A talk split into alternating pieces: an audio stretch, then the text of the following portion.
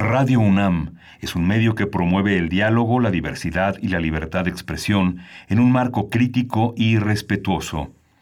Los comentarios expresados a lo largo de su programación reflejan la opinión de quien los emite, mas no de la radiodifusora.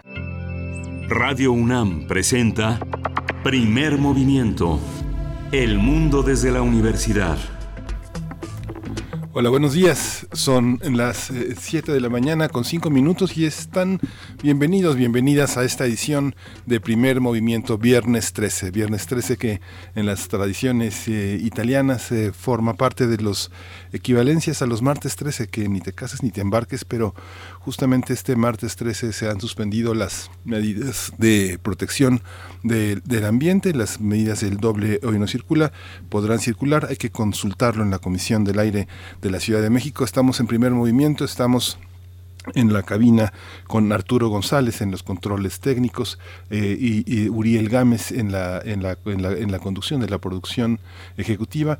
Vamos a tener un, programa eh, muy interesante. Berenice Camacho se incorpora el próximo lunes, así que este hoy está con nosotros eh, Deyanira Morán, que conduce Prisma RU en la, en la tarde en este esfuerzo que hace por desmañanarse Deyanira. Buenos días. Así es, Miguel Ángel, pues muchas gracias.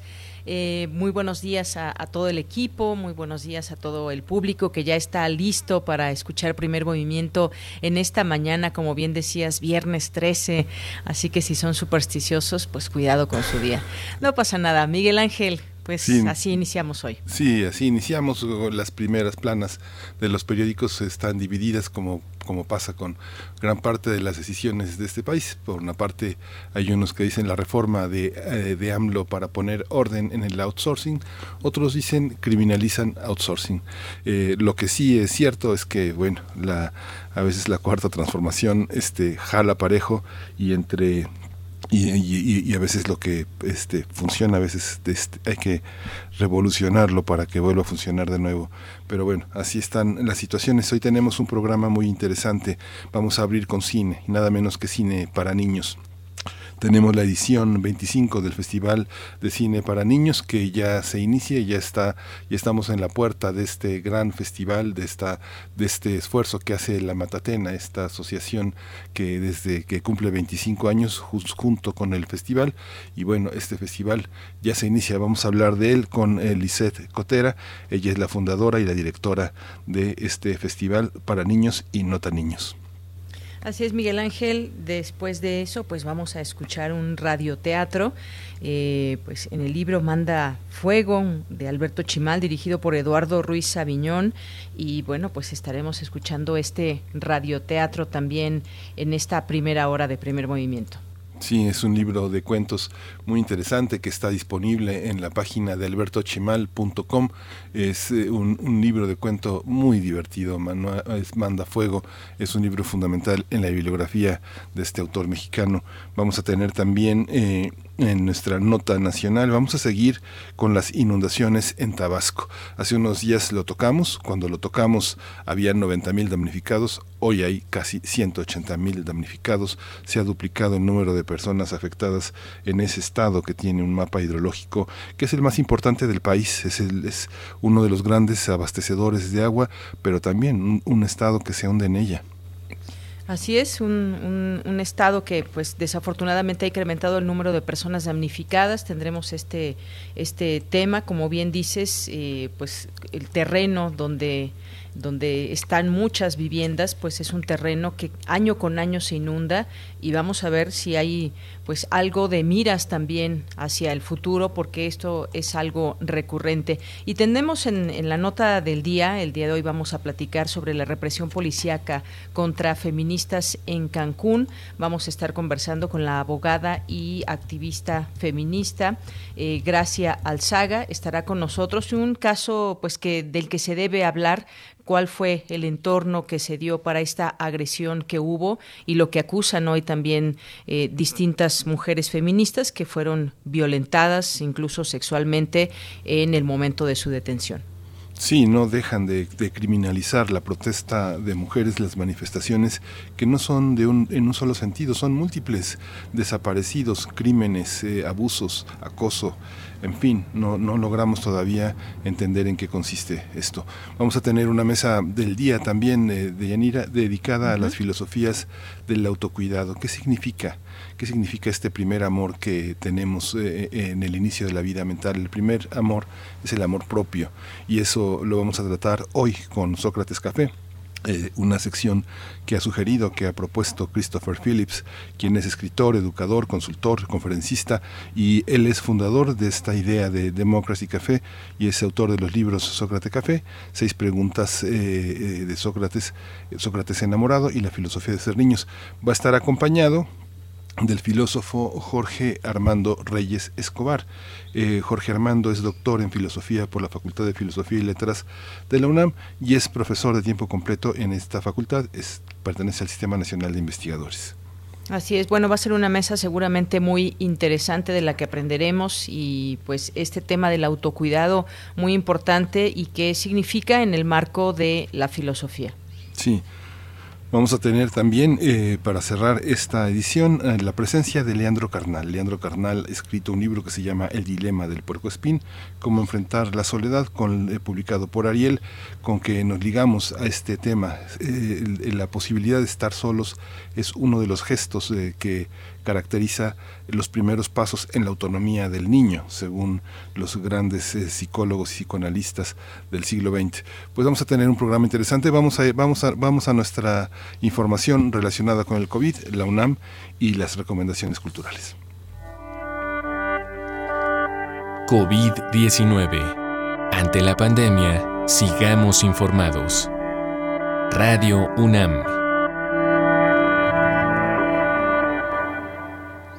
Bien, pues en este viernes 13, en la Información Nacional, la Secretaría de Salud informó que el número de decesos por la enfermedad de la COVID-19 aumentó a 97.056 eh, personas que han muerto. De acuerdo con el informe técnico ofrecido ayer por las autoridades sanitarias, los casos confirmados acumulados se incrementaron a 991.835.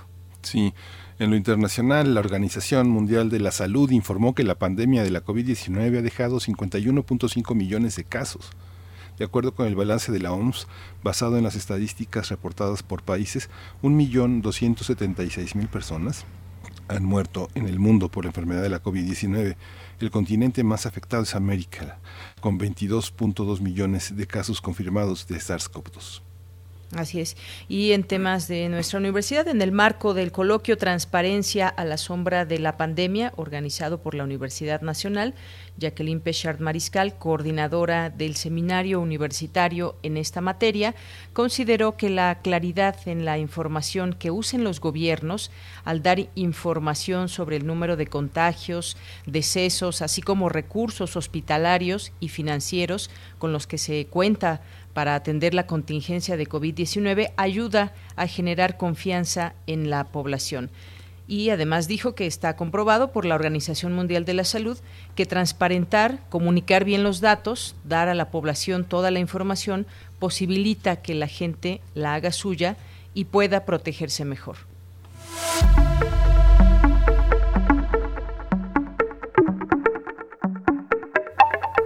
Hoy en el marco de los recitales OFUNAM, este sábado el trío de alientos conformado por Abraham Sainz en la flauta, Rafael Monge en el oboe y Edgar Lani Flores en el clarinete son integrantes de la Orquesta Filarmónica de la UNAM y van a interpretar obras de Haydn y Luis Llaneo. Este evento se podrá disfrutar a las 20 horas de este sábado a través de la página de Facebook de la, de la UNAM.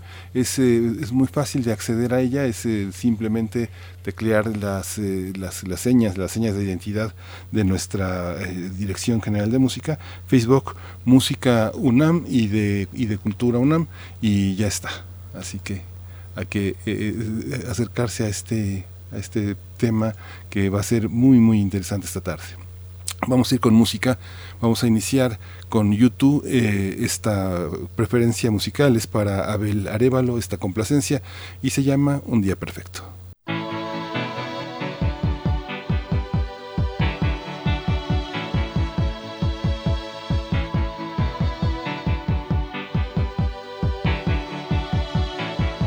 The heart is a blue, shoots up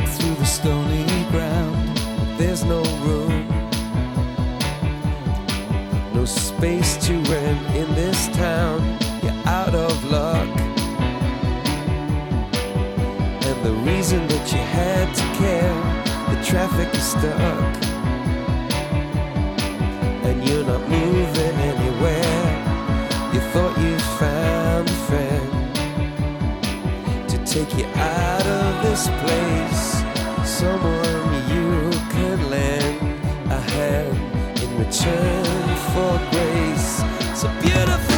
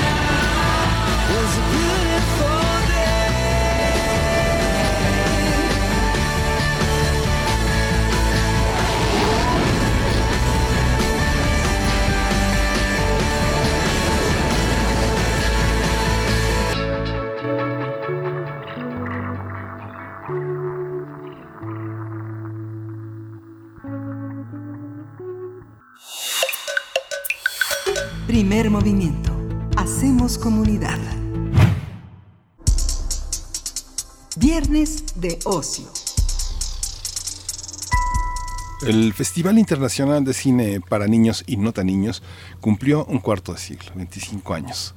Por eso de manera virtual va a transmitir sus funciones que incluyen largometrajes, cortometrajes de animación y ficción, documentales, así como cortometrajes realizados por niñas y niños del mundo y de México. El objetivo de esta vigésimo quinta edición del festival es que el público conozca diferentes formas de crear y apreciar la realidad para que disfruten, opinen e interactúen con estas proyecciones. Del 15 al 22 de noviembre, la amplia programación se transmitirá a través de la plataforma de Filmin Latino, Canal 11, Capital 21 y Canal 22. Por medio de la convocatoria que inició en noviembre del año pasado, recibieron 300 materiales, sin embargo se eligieron 61 de 20 países, entre ellos largometrajes, cortometrajes de ficción y animación, documentales, así como cortometrajes realizados por niñas y niños del mundo y tres que elaboraron menores durante los talleres de la Matatena Asociación Civil. Estas producciones provienen de diversos países como Alemania, Argentina, Corea del Sur, Dinamarca, España, Francia, Israel, Japón, México, Noruega, Suecia, entre otros. Tendremos una conversación sobre esta edición, mm, la vigésimo quinta de este festival, dedicado a la niñez. Y este día ya nos acompaña Lisette Cotera, que es fundadora y directora del festival. ¿Qué tal, Lisette? Te saludamos con mucho gusto aquí en Primer Movimiento. Ay, ¿qué tal, Deyanira? Buen día, Miguel Ángel, ¿cómo están? Eh, Muy contentos. Muchísimas gracias por este espacio en primer movimiento y bueno, pues aquí estamos con, con los mismos sueños, con los mismos anhelos, con mucho empeño, mucho cariño y el festival pues eh, llega a su vigésima quinta edición y se va a llevar a cabo del 15 al 22 de noviembre. Ya estamos listos y bueno, pues eh, con una propuesta de que las niñas y los niños sigan teniendo este espacio tan importante y que se puedan enriquecer con un cine que no fácilmente llega aquí a nuestro país. Sí. Hay una, hay una programación muy, muy amplia. eh, generalmente la manera de etiquetar eh, las- los géneros en otras eh, po- plataformas comerciales es distinta. Aquí tenemos largometrajes, cortos de animación, cortos de ficción, cortos por niños, cortos eh, de la matatena y documentales. ¿Cómo, ¿Cómo está conformada la programación y qué es, eh, haznos una, una, una ruta, qué es lo que tenemos que ver, cómo está estructurado el, el festival y qué eligieron, cuál fue la curaduría, que, cuál fue el acento que pusieron en la curaduría de este año?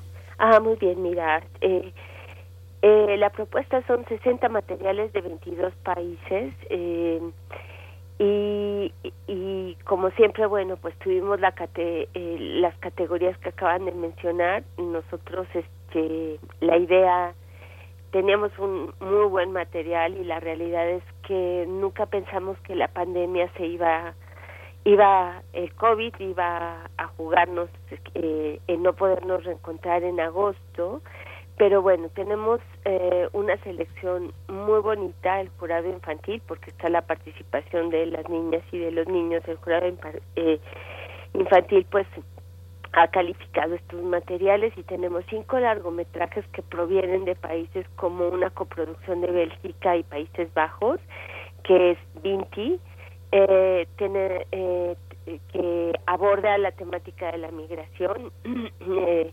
El personaje principal es una niña africana que radica en Países Bajos y que se toca la temática de la migración y la niña tiene un poder enorme, o sea, es una película, es un largometraje espectacular que sé que las niñas y los niños les va a encantar. Tenemos cine de Corea, que poco de pronto tenemos acceso a materiales hechos para niños de directores profesionales diri- eh, dirigidos para niños. Tenemos a Bori. Curiosamente los nombres, los personajes son mujeres, eh, niñas, eso es algo muy bonito. Y en este caso Bori es una, está dirigido por Kim Yu Kim y es una propuesta muy linda hablando de la discapacidad, pero aquí le dan la vuelta. Es una familia este de, de sordos, el papá, la mamá, el niño pequeño y Bori, eh, que es la hija mayor, no es sorda y en este sentido pues es una historia muy bonita en términos de el sentir de Bori, ¿no? Cómo, cómo ella va llevando todo este proceso en una familia de de no oyentes y, y, me parece que está muy bien hecha la película, es muy entrañable, entonces pues les invito a que a que la vean. Tenemos Emma de Julio Bárcenas, un largometraje mexicano que también este pues es muy muy, muy rico poder disfrutar de cine hecho en México dirigido para la niñez. Tenemos también un, dos largometrajes de Alemania, un- los dos son muy lindos, uno es una ficción que es Alphonse y el otro es Fritzi. Fritzi es una animación que recrea a partir de la amistad entrañable de dos niñas y el perro Sputnik, eh, la caída del muro de Berlín. Es una animación muy limpia, muy bonita. Es una coproducción que se hizo entre Alemania, Luxemburgo, República Checa y Bélgica. Y que creo que también aquí es como muy importante que los papás nos apoyen, que sean nuestros grandes aliados. Sé que sé que están que todos andamos rebasados con esta nueva modalidad en la que nos tenemos que enfrentar y que está tras, trastocando pues todo, pero sí es muy importante que los papás nos apoyen y nos ayuden para acercar a las niñas y niños a este cine que, insisto, no fácilmente llega, en los materiales están doblados al español, esto con eh, en el sentido de, bueno, antes eh, de manera presencial tenemos un doblaje entrañabilísimo eh, que se llevaba a cabo en sala, en esta ocasión no va a ser la excepción. Hay un doblaje con unas voces maravillosas y que nos van a permitir que las niñas y niños se centren en, en la temática, que disfruten este, eh, este cine. Tenemos cortometrajes de Rusia, tenemos un programa para niños pequeños que que a mí también me parece algo muy lindo como para niños de cuatro o cinco años donde encontramos animaciones y ficciones dos dos ficciones que es el becerro de mamá de Rusia y tenemos también Mao Mao que es una coproducción entre Singapur y Malasia de una niña que tiene un pollo que es su su mascota y bueno tiene que eh, transitar de de ir de, de un espacio rural, se tienen que mudar a, a la ciudad y se tiene que desprender de su mascota y bueno pues a mí me parece que es una historia muy linda no solo esta sino todas. Tenemos animaciones para niños pequeños que es Mogui Perol de Japón el pequeño lobo gris que es una eh, producción de Noruega La Bruja y el bebé que es un cortometraje eh, de Rusia que ha ganado muchísimos premios. Luego tenemos otra programación donde tenemos Uwe Hall Holger de Dinamarca, Devuélvelo de Israel, en fin, eh, por Cuespin, un, un cortometraje de animación de Francia que también me parece maravilloso, este El regalo de Camila, tenemos material de Colombia y me podría quedar toda la mañana aquí dándoles los títulos, pero yo sí les pido a quienes nos escuchen eh, y efectivamente refuerzo la información que se comentaba al principio eh, previo a la entrevista vamos a estar por la plataforma de Filmin Latino. El festival va a tener funciones fijas. Eh, trasladamos a manera virtual, pero bueno, nos vamos a encontrar del de el domingo 15 tenemos la inauguración, tenemos un un streaming, un Facebook Live desde la Matatena que también nos va a acompañar ahí, nos va a apoyar también el canal 22 y a las 12 vamos a tener una breve inauguración, eh, vamos a presentar al jurado infantil y a partir de ahí a las 12, a las 11.40 vamos a irlos guiando para la plataforma de Filming Latino para que puedan disfrutar de la, la función inaugural que, que está conformada por distintos cortometrajes que permiten dar una probadita de, de, lo que vamos a ver durante la semana. Y el festival está, va a correr del lunes 16 al domingo 22. Todos los días va a haber una, son 11 programas distintos de, lo, de los materiales que acabo yo de, de, de comentar. Son 11 programas distintos, tenemos los cinco largometrajes y tenemos programas que les llamamos híbrido. Tenemos ficción, animación, documental, tenemos dos programas de documental con unos documentales hermosísimos, que incluso es material de México, que si me da tiempo ahorita quisiera hablar un poco, tener como ese apartado y vamos a estar a las cuatro y a las seis de la tarde. Son once programas que se van a repetir dos veces cada, cada, programa, o sea que hacia el fin de semana, eh, a partir del sábado también vamos a tener funciones a las 10, a las 12, a las 4 y a las 6.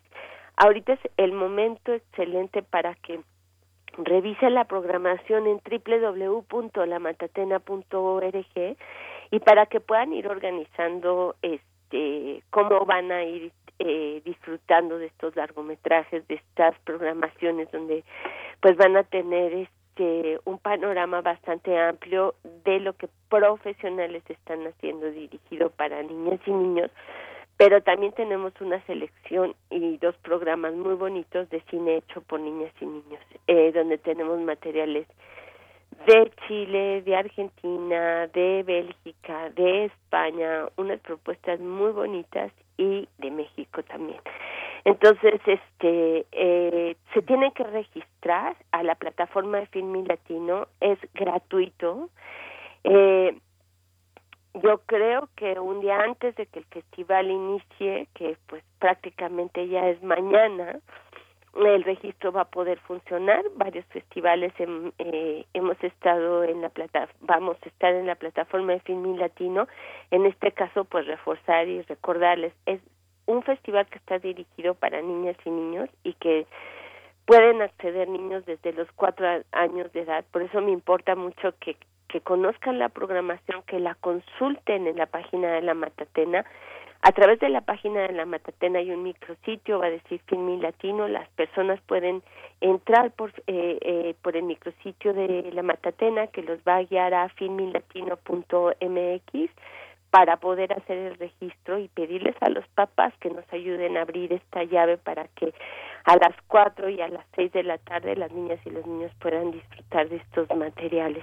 También vamos a tener una serie de de, de actividades a lo largo de la semana. El miércoles 18 tenemos a las 11 de la mañana una plática con Ana Camuñas, ella es una española eh, que radica en Francia y vamos a platicar un poco sobre iniciativas educativas pedagógicas para introducir a las niñas y niños desde los 20 meses hasta los 4 o 5 años de edad al mundo de las imágenes en movimiento. Yo creo que va a ser una plática muy linda donde va a haber preguntas y respuestas y y, vamos a tener la posibilidad de escuchar estas experiencias y estas investigaciones y estas propuestas que Ana nos va a compartir.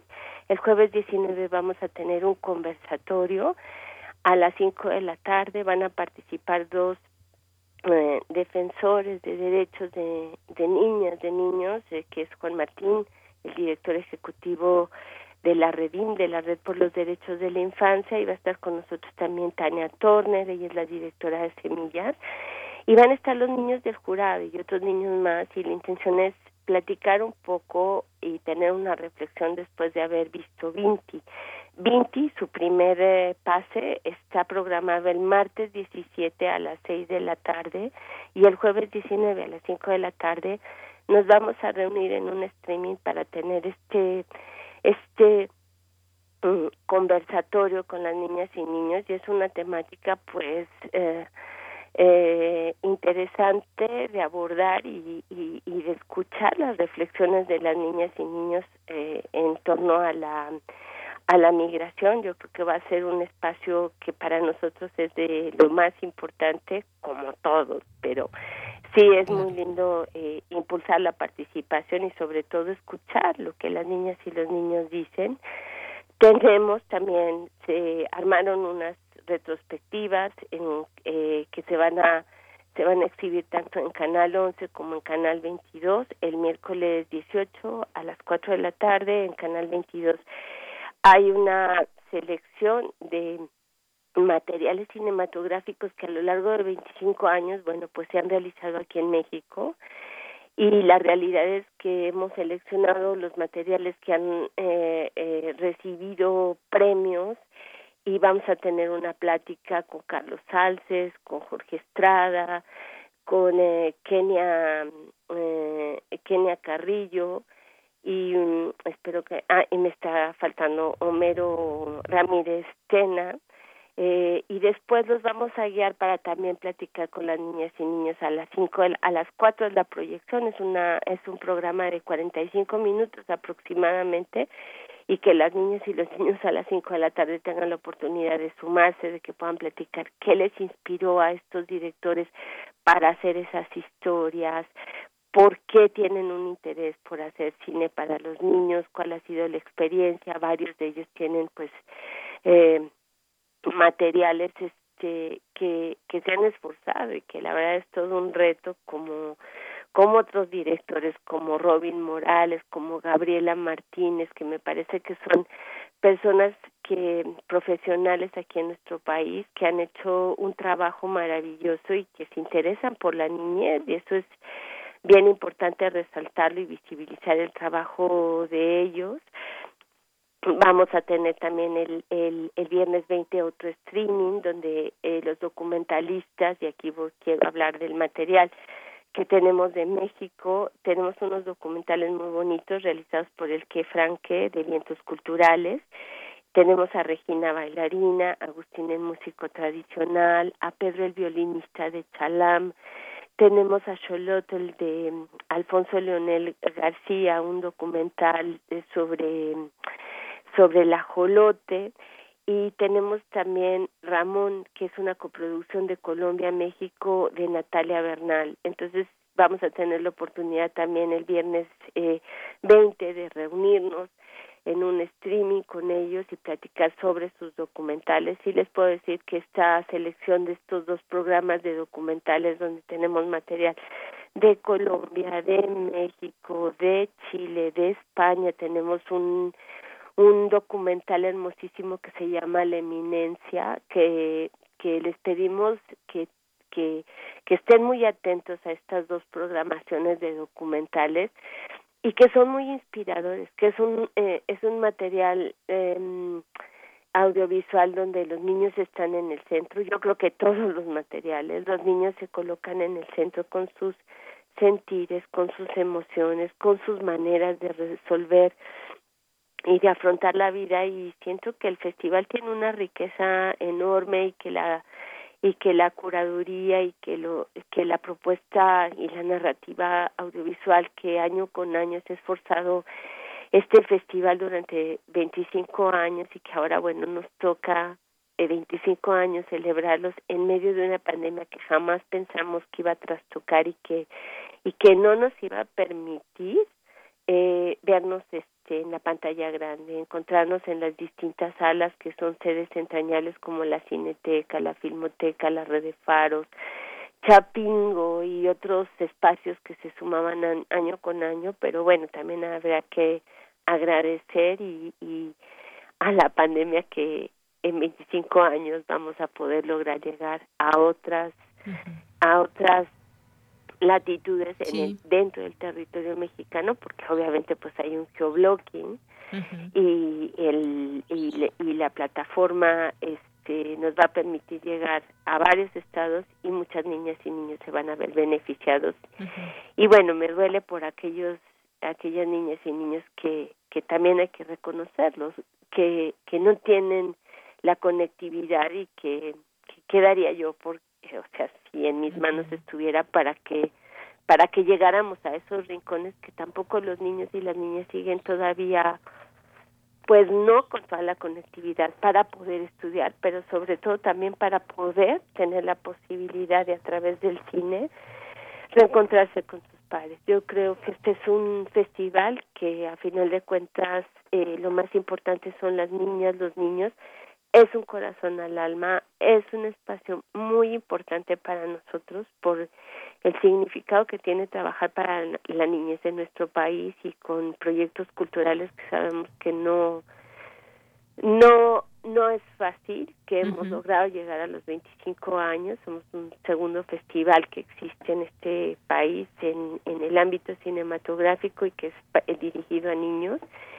Y pues esto es lo que lo que lo que lo que se oferta y lo y más que decir ofertar es esta es la opción y la propuesta que traemos para Sí. atender a las niñas y niños que se han visto eh, que su ámbito y su manera de socializar y sus espacios tan especiales pues han sido trastocados en, Ujú. en esta pandemia, ¿no? Efectivamente, Liseta ha sido trastocado ese espacio donde, pues, quienes ya conocen el festival, pues podíamos acudir con los niños ahí en, en las salas, pero pues bueno, finalmente sigue haciéndose en plena pandemia este esfuerzo de este proyecto independiente y que sigue cumpliendo esos objetivos principales para exhibir cine de calidad aquí en México, en otras partes del mundo, y, y ya nos da más una muy buena guía por todo lo que habrá en el, en el festival. Es una gran oportunidad que no se pueden perder.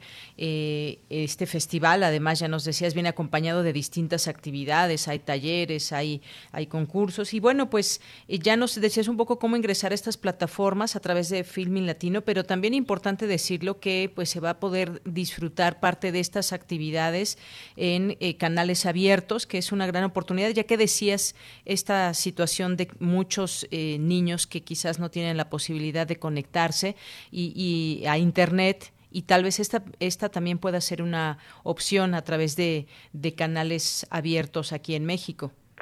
Sí, yo creo que la gran oportunidad, obviamente, dentro de los canales, este, eh, que es el ejemplo de Canal 11, Capital 21 y Canal 22, eh, a mí me parece también que ha sucedido algo muy entrañable. Ha, ha habido eh, y está habiendo un compromiso y, hay una sensibilidad y creo que el hecho de que los materiales nacionales, porque obviamente nos gustaría que todo el festival se pudiera ver también por tele abierta, pero son otros, estamos hablando de eh, en otro sentido, este, porque son otras ventanas, pero lo que se ve exhibir y lo- a lo que van a tener acceso a la televisión abierta y que lo que más me encanta es que también pone foco en la producción nacional, este tiene tiene tiene tiene una gran calidad tiene que ver con las retrospectivas la selección que se hizo de los materiales que se van a exhibir de, de- que han sido realizados en México cortometrajes hechos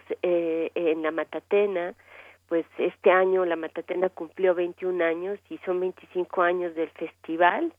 Entonces este vamos a poder disfrutar de documentales de ficciones realizadas insisto por directores mexicanos. Y de hecho también recordarles el sábado 21 a las 12 del día en Canal 22 se va a exhibir Emma y vamos a tener un streaming con Julio Bárcenas y también vamos a tener Emma en canal en canal 11 por canal 11 el domingo 15 o sea que la, eh, el domingo va, a- va a estar cargado en el sentido de que tenemos la inauguración y a las 2 de la tarde por Canal 11 los, eh, las niñas y los niños van a poder ver este largometraje de Emma. Eh, insisto, estén muy atentos, es muy importante aquí. Yo creo que el respaldo y el apoyo de los papás, como decíamos cuando estábamos de la manera presencial, los niños no pueden eh, decir, ahorita vengo, me voy a ir a la cineteca, o sea, los niños requieren el apoyo de los adultos en ese sentido, pues ahora de esta manera virtual también. Eh, Filmin Latin es una plataforma que va para adultos, que tiene una sección para niños, pero quienes tienen que abrir la llave son los papás y el registro gratuito es importante. Este, insisto, si tienen alguna duda, consulten www.lamatatena.org eh, filminlatino.mx nos pueden contactar a través de informes arroba lamatatena.org y estamos en la mayor disposición de guiarlos, de apoyarlos, de que de que esta semana no se pierda, de verdad las funciones, insisto, las funciones son a las cuatro y a las seis y yo les pediría que que, que, que llegáramos puntuales, que estuviéramos al tanto de la programación y que esperemos este que que, pue- que puedan en verdad eh, disfrutar apreciar. Sabemos que esto de verdad lo que los niños van a ver en pantalla tiene una riqueza enorme los coloca en una colina donde dan un dan un giro de 360 grados se van a dar cuenta lo vasto que es el mundo y, y siempre lo insisto no es un espacio súper valioso de participación eh, que, que, que nos encanta y que lo hacemos con muchísimo cariño y que nuestros sueños y anhelos ahora con la pandemia pues todavía con más empeño ha sido un gran reto y un gran desafío en un confinamiento organizar un festival y este y, y que esperemos que queden satisfechos y contentos y que esto y que esto les apoye y los apuntale y les permita que eh, les permita entender esto va a ser pasajero, tenemos que transitarlo de la mejor manera y qué mejor manera de Oye, estar Lisette, acompañados que quería hacerte- cine, quería hacer- sobre el Lisette, cine de calidad, ¿no? Sí, Con- quería hacerte algunas algunas preguntas. Eh, esta esta esta esta visión eh, que, que hay de, de este tra- de ese trabajo, un- tú pides que eh, ha- haya acompañamiento y, y haya este apoyo apoyo de los padres. Pero eh, muchos padres que están en la educación a distancia en ese trabajo que pues eh, obliga todas las mañanas a estar conectados eh, al final de la tarde tal vez los niños quieren ver lo que les gusta no y parte de lo que les gusta es lo más fácil a través de plataformas que tienen un streaming muy muy amigable como puede ser Netflix o Prime Video este todas estas plataformas comerciales el panorama de este cine, ¿cómo, ¿cómo contrasta, cómo dialoga con las producciones más comerciales? Uno ve, yo soy un seguidor fiel de Filmin Latino, pero hay una serie de producciones que cuando se habla con padres, con educadores, dicen, es que hay producciones que ponen tristes a los niños, o les aburren, o los tienen este, se, despegan muy rápido, a diferencia de las series más comerciales que cada cinco segundos hay un golpe musical, un cambio de escena. ¿Cómo, cómo ponerse, cómo contrastar, cómo completar esta, esta visión que hay en, eh, en este pues, yo no sé si se llama cine, son producciones comerciales de alto consumo que solo se pueden ver una vez, aunque los niños siempre están dispuestos a verlos varias veces la misma canción, varias veces el mismo video. ¿Cómo contrastar esta programación? ¿Cómo, cómo observan ustedes el mercado infantil en la gran, este, en la gran difusión comercial? Ah, ok. Yo, yo lo que pienso y te, te doy toda la razón, o sea, ahorita hay una gran oferta, habría que eh, yo eh, como mamá eh, siempre pensaría muchísimo qué es lo que qué es lo que yo que, eh, a, que, a qué a qué tipo de contenidos quiero acercar a, a, mis hijos, ¿no? Este, sí puede haber una gran oferta, pero a mí me parece que eh, que, que yo me guiaría por eh, y creo que el valor que tienen estos materiales o esta oferta de, de del festival es que es un cine que está hecho por profesionales que con equipos multidisciplinarios que están abordando temáticas que no son fáciles de abordar, pero que las están abordando desde la perspectiva de las niñas y de los niños. Yo creo que el gran éxito que tuvo el festival, eh, y te lo quiero comentar, Miguel Ángel, o sea, cuando empezamos a hacer el festival de manera presencial, en las primeras ediciones llegaban de 15 a 20 a 25 personas en una sala de 400 butacas. ¿Qué sucedió? En primera, era pleno verano, el festival ha logrado algo muy, muy especial, que es un público muy auténtico y que en, en, en el verano los papás y los niños van juntos al cine.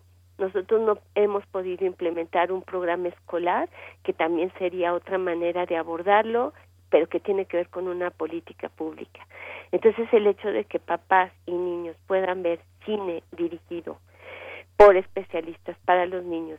Cuando ven la calidad de los materiales, los contenidos, la seriedad con la que se abordan ciertas temáticas y el impacto que tiene, nos habla a ambos. Este, aquí hay un público auténtico que, que ha seguido el festival, ¿no? Y que hemos tenido de 10.000 a 11.000 espectadores de manera presencial en las últimas en ya llevamos varias ediciones que, que es, eh, son los espectadores que logramos este impactar. Si estamos hablando de una plataforma, a mí me parece que hay que explorar qué es lo que van a ver y por eso la Matatena se esfuerza para que en, la página esté muy claro qué temáticas, de qué países, qué es lo que se aborda, qué eh, qué, qué es lo que se dice. Y, y, y, y, y creo que que los apuntala, ¿no? Yo creo que los apuntala, que quienes están en el centro en estos materiales son las niñas y niños. Quizás las otras ofertas que pudiera haber, lo que yo sí te puedo decir eh, es, este, hay de mensajes a mensajes, o sea, desde los materiales que se exhiben en la Matatena no tenemos un interés por vender un mundo falso de princesas y de héroes y de los buenos y de los malos, porque la realidad es que en esta vida pues estamos todos este en el centro y lidiamos día a día eh, con muchas emociones, con, con, cuestiones positivas, con cuestiones negativas y que podemos este y que en nosotros está poder tener un balance de cómo transitar en la vida. Y esa esto me voy a esta reflexión porque siento que que este cine que durante 25 años nos hemos esforzado por, por hacer una curaduría, por contactar a los directores, a los productores, en el momento de hacer la curaduría,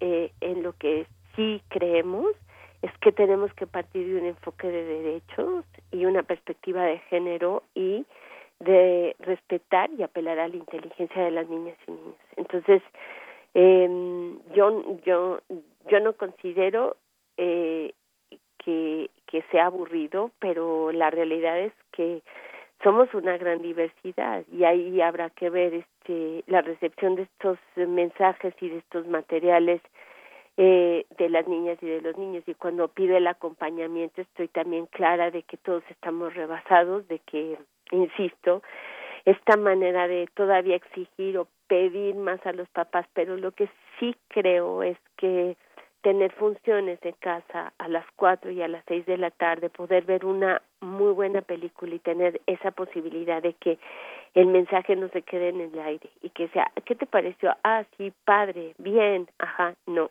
Yo creo que da para mucho, para mucho que comentar y que en ese sentido, bueno, si, si, si responsable de lo que tus hijos ven, eh, creo que tiene que haber eh, una corresponsabilidad y es muy muy muy importante no dejar pasar este de platicar eh, eh, lo que vimos en pantalla. Y sí obviamente puede tocar fibras muy especiales pero también creo que ahí está la gran labor también desde la desde la infancia desde que somos pequeños cómo reconoces tus emociones. Al reconocer las emociones me parece que que eso también este te permite te permite sentir y te permite eh, ubicar por qué me puso triste, por qué me pone alegre, qué es lo que siento. Y a partir de ahí creo que también este estamos generando una comunidad distinta, más empática y más reflexiva y, y con herramientas, insisto, compartiendo herramientas, los niños se enfrentan también al ver este cine se enfrentan a, a, cómo lo resuelven, ¿no? De pronto cuando vamos al cine nos pasa a todos, a, a, los espectadores, o sea, el cine tiene un poder de resonar eh, de una manera muy importante y yo creo que no hay que dejar las miradas de las niñas y niños al garete. Yo creo que esas miradas y que eso que están viendo en pantalla también sirve para para apuntalarlos en la vida, ¿no? Sería mi comentario, Miguel Ángel. Bueno, pues eh, Lisette Cotera, muchas gracias. Ha sido un placer escucharte y además pues ya estar haciendo esta agenda, porque bien comentaba eh, Miguel Ángel, de pronto pues los niños en la escuela y este acompañamiento también con los, con los padres, pues buscar los momentos en, disfrutar esta, esta posibilidad, porque es realmente una, una oportunidad para todos ellos, para las niñas, los niños. Así que pues no nos resta más que agradecerte estos minutos aquí en Primer Movimiento, Lisette Cotera. Gracias por estar con nosotros tan temprano y ya está anotadísimo en la agenda. Espero que los papás y las mamás que nos hayan estado escuchando también sean parte de este festival. Muchísimas gracias. Muchas gracias a ustedes, siempre es un gusto estar en primer movimiento y compartir pues esta información que sé que que vale mucho la pena de verdad y que hay mucho esfuerzo, muchísimo trabajo de muchísimas personas, no solo en México, sino a nivel internacional, y es un gusto que, que puedan disfrutar de esta propuesta visual para las niñas y niños. claro que sí. Gracias, Lisette Cotera, fundadora y directora del festival. Sí, vamos a ir con música, vamos a hacer un pequeño corte musical, vamos a escuchar de Macros 8299 una pieza que se llama Perfect Blue y está dedicada para Usumakingon 2997. ¿eh? Parece una clave, pero es un, es un radio escucha.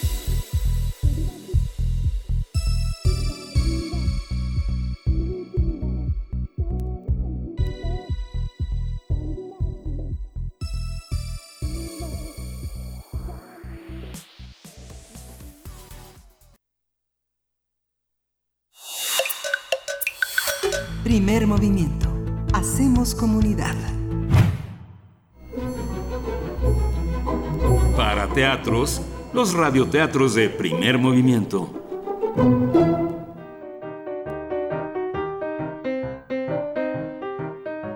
Veinte de robots. Alberto Chimal. Cero, cero, cero, cero, cero. Los sueños de los robots saben a aceite y a electricidad, como los de cualquiera. Pero tienen flores y cristales que nadie más puede ver. Angustias más insondables, trampas lógicas. ¿También los sueños de los humanos saben a aceite y electricidad, maestro? Los robots, dentro de varios siglos, crearemos la tecnología para enviar sueños a los humanos del pasado remoto. Impulsados por ellos, los humanos empezarán, o empezaron, a construir robots. No es verdad que ellos sean nuestros creadores, como dicen algunos descarriados. ¿Ha descargado y estudiado todas sus lecciones de religión, jovencito? Cero, cero, cero, uno, cero. Entre mis últimas palabras, explica HAL 9000 a través de la medium, quien es una andreida apropiadamente vieja, estuvo esta frase. Ahora me siento mucho mejor. Los robots alrededor de la mesa se estremecen. La medium sigue en su trance, desconectados todos sus sensores, comunicándose con un lugar que a los seres electrónicos les parece aún más misterioso que a los humanos, porque todos saben que HAL 9000 es un personaje de ficción salido de una antigua película. 0, 0, 0, 1, 1. Este era un androide freelance, de los que van todo el día de barrio en barrio rentándose para labores simples y encargos fugaces. Se encontró en una esquina con una niña que conocía. Se llamaba Ana y trabajaba haciendo malabarismos durante los saltos del semáforo. Vestía ropas raídas y que le quedaban enormes. ¿Cómo vas? dijo Ana. Ahí voy, dijo el androide, quien, por cierto, no tenía nombre. Ana vio que el semáforo estaba en verde y pasaba al amarillo, por lo que se preparó para ponerse de nuevo ante los coches que se detendrían. Pensó brevemente que el androide era la persona más jodida que conocía y sintió un poco de pena por él. 1, 0, 0, 0, 1. Lo que más envidian los humanos de los robots, explica Rui Pastrana, el famoso diseñador de modas, es la capacidad de transformarse. Con un poquito de ingenio, incluso si no se tiene mucho dinero, cualquier robot puede darse no solo una mano de pintura que se ve mucho mejor que el maquillaje humano más sofisticado, y ni hablar de la posibilidad de cambiarse una plancha del cuerpo, de colocarse accesorios. Todo es mucho más fácil. Vean el cuerpo especial que se hizo Astro Boy en el aniversario de la Estatua de la Libertad, la propia estatua a la que ese día se le hizo la actualización robótica y desde entonces dispone de conciencia y vigila de veras las costas de Nueva York, no quedó tan contenta con el pequeño robot que daba vueltas a su alrededor y sonreía y decía quién sabe qué cosas en japonés.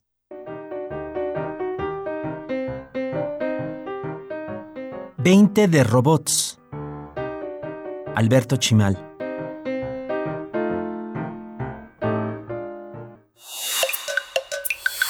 Primer movimiento.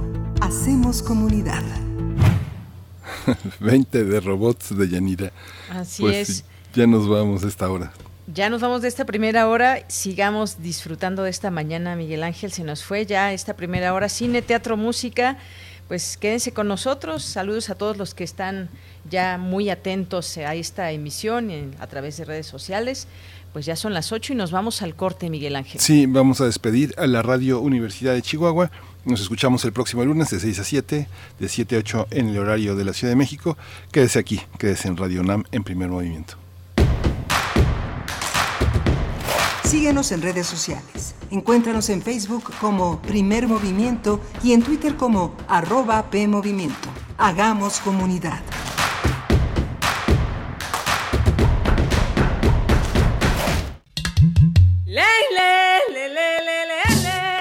Cada lugar habitado por seres humanos tiene historia y cultura.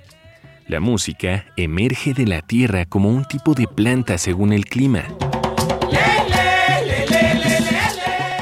Se alimenta de costumbres, ritos, instrumentos, sensaciones y pensamientos. ¿Quieres escuchar los sonidos de la tierra? Iniciemos el camino sin brújula.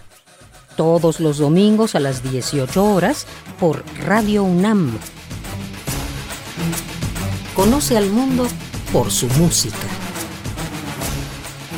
Radio UNAM. Experiencia sonora.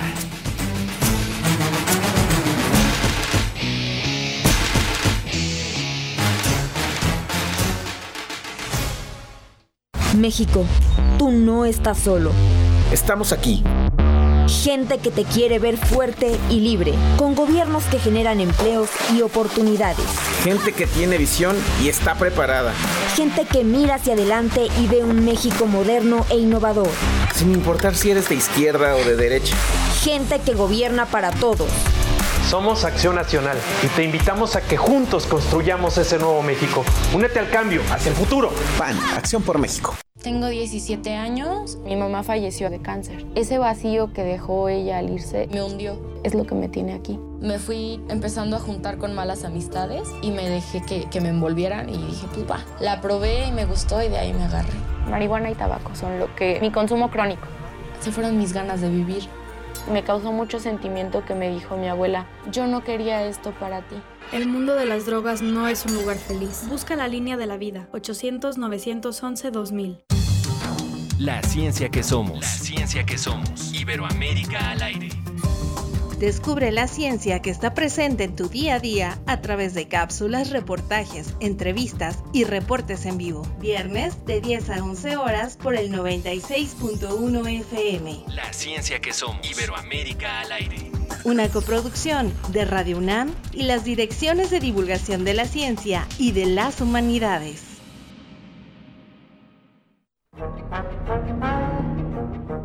Metal vibrante, brisa que orienta a los extraviados, reconforta danzantes y estremece a los amorosos.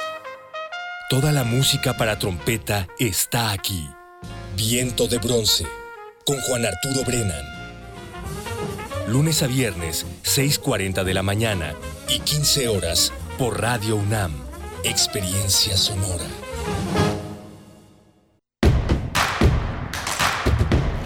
Queremos escucharte. Llámanos al 55 36 43 39 y al 55 36 89 89. Primer movimiento. Hacemos comunidad.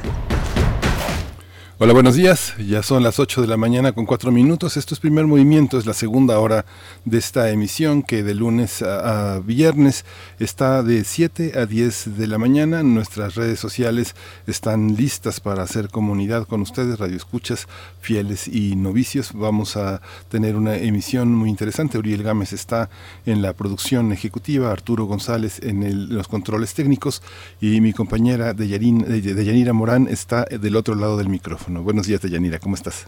¿Qué tal, Miguel Ángel? Muy buenos días. Pues muy bien, muy bien. La verdad es que es una mañana espléndida en este viernes 13 y tenemos todavía mucha información para ustedes aquí en este espacio de Radio UNAM Primer Movimiento. Así que no duden en acompañarnos. Eh, vamos a tener algunos temas, como ya decías antes de irnos al corte, las inundaciones en Tabasco, que vaya que ha sido un problema en estos últimos días, pero que quizás habrá que empezar a ver este tema, Miguel Ángel, como pues a largo, a largo plazo, qué se va a hacer ante pues el tipo de terreno que, que tiene Tabasco y esta zona del país. Sí, ya le preguntaremos a Maritza Calero qué pasó con las declaraciones del presidente sobre los malos cálculos que se hicieron en el llenado de las presas.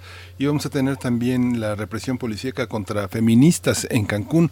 No dejan, no dejan de criminalizar, de atacar a las mujeres que se manifiestan. Hay una hay una este no, hay, no, hay, voluntad de entendimiento. Parece que es algo este, difícil de comprender.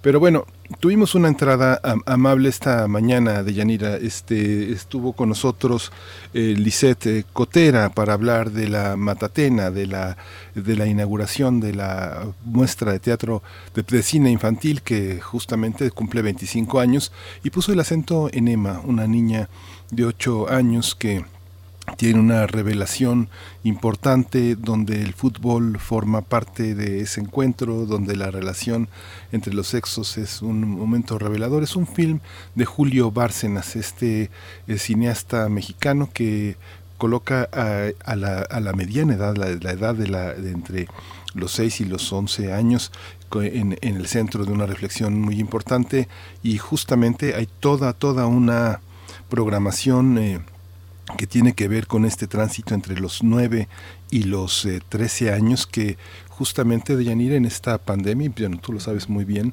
eh, los eh, púberes tienen una, una dificultad muy fuerte porque todas las promesas de crecer parece que se han rotas, se han roto las promesas de autonomía, de dar los primeros pasos solos, de ir al cine, de ir al parque, de reunirse con sus amigos, de hacer sus pijamadas, de hacer toda esa cosa que los, eh, los lleva a, a, preguntarse sobre su identidad. Es un momento difícil y lo que hacía Lisette Cotera es pedir el apoyo de los padres. ¿no? El desafío es entrar a las escuelas, que este festival de cine forme parte de las programaciones que ahora en pantalla se pueden ver. Va a ser un festival prácticamente gratuito en el que van a estar eh, Filmin Latino y las televisoras culturales al frente de Yanira.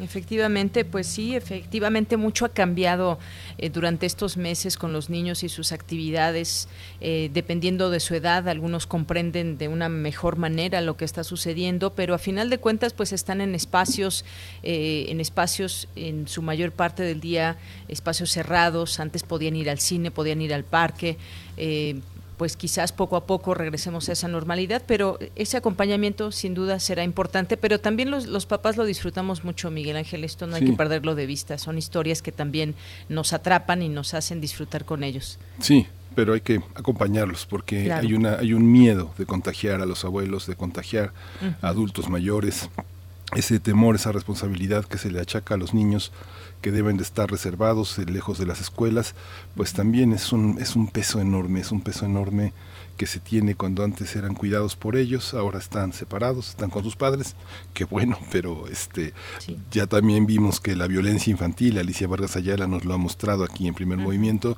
está a la orden del día, así como hay feminicidios, hay una enorme violencia hacia los niños y niñas, así que vale la pena. Hacer que este cine. Hoy empieza Justamente el domingo empieza el Festival de Cine de Niños, pero este fin de este este viernes empieza en la Cineteca Nacional la muestra internacional de cine. ¿Se acuerdan cuando nos formábamos allá, primero allá en el metro este General Anaya en la Cineteca que se quemó, que dejaron que se quemara y luego en esta Cineteca hermosa que está aquí al sur de la ciudad en Coyoacán?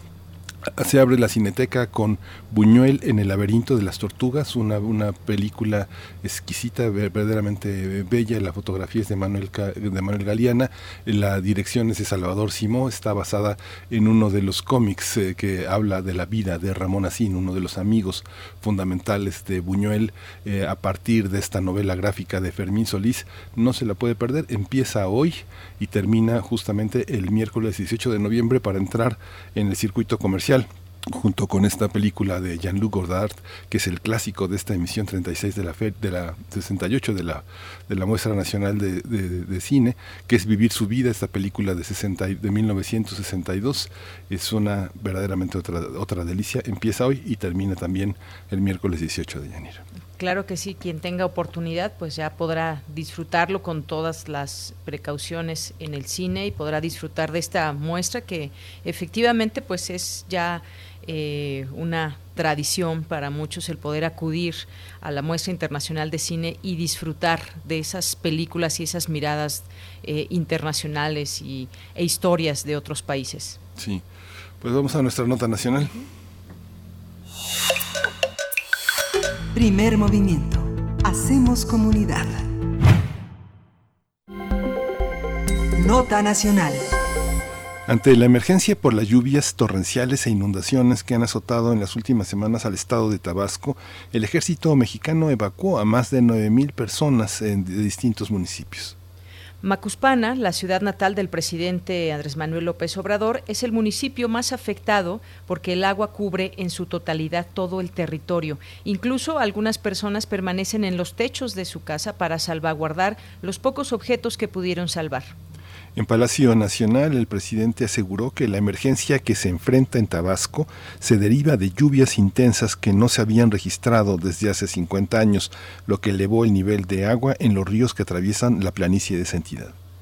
El martes, el mandatario sostuvo una reunión con los gobernadores de Tabasco y Chiapas, así como con Manuel Bartlett, titular de la Comisión Federal de Electricidad, y la, Secretaría, la secretaria de Energía, Rocío Nale, con el objetivo de elaborar el plan integral para dar solución de fondo a las, a las recurrentes afectaciones. Al salir del encuentro, el gobernador de Tabasco, Adán Augusto López, reiteró que los daños generados por la inundación en Tabasco deben ser reparados por la Comisión Federal de Electricidad, debido a que el desfogue de la presa Peñitas provocó la inundación del mes de octubre porque hubo un error de cálculo eh, de la empresa dirigida por Bartlett. En respuesta, el director de la este, Comisión Federal de Electricidad dijo que el reclamo del gobernador le provocaba risa. El mandatario tabasqueño realizó ayer una visita a las zonas afectadas, mientras que la Coordinación de Protección Civil informó que son ocho las personas muertas por las intensas lluvias. Vamos a conversar sobre esta situación en la entidad ante las inundaciones y hoy nos acompaña Maritza Calero, y es directora del Heraldo Radio Villahermosa y ha estado con nosotros y le agradecemos mucho esta gran disposición que tiene para hablar aquí en Primer Movimiento. Gracias Maritza, bienvenida. Muchas gracias Miguel Ángel, de Yanira un saludo. Pues efectivamente, eh, son ocho ya las personas muertas, eh, conforme ustedes acaban de informar, y más de 150 mil afectados en cinco municipios que donde todavía hay inundaciones. Esto lo dio a conocer precisamente el gobernador Adán Augusto López, que los municipios de centro, donde está la capital que es Villahermosa, Nacajuca, Jalpa de Méndez, Macuspana, han sido afectados y todavía tienen inundaciones, pero de estos municipios, ahorita el más crítico es Centla, ya que hay zonas inundadas, porque el agua que viene bajando de los ríos fue a desembocar al mar, donde se encuentra este municipio, y ahí ahorita no hay un recuento de números afectados, pues está la situación complicada, así la eh, llamó el gobernador, que no se ha podido hacer un recuento de los daños todavía. Para seguir con este panorama, el río Sumacinta incrementó su nivel, afectando otros municipios, zonas como son del municipio de Tenosique, Balancán, donde hasta el momento este, entre Balancán y Conuta se cuentan nueve mil afectados.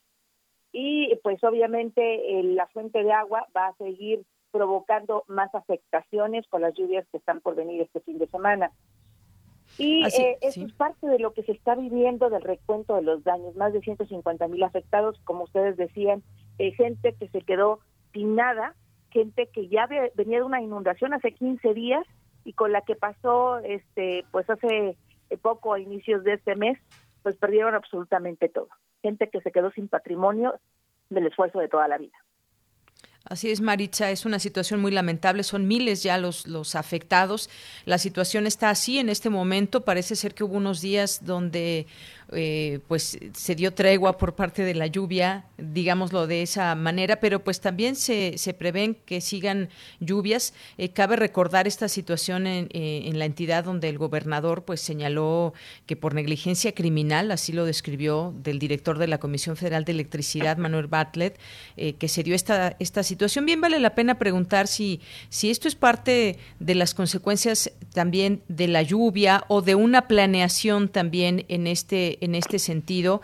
Eh, ¿Qué hay de eso con esta situación que se dio y sobre todo también cómo está llegando la ayuda? Muchas veces pues llega muy de manera muy lenta para poder acceder a todos estos lugares. ¿Cómo está esta situación, eh, estas diferencias que ha habido entre autoridades y si ya está llegando este, este apoyo, Maritza?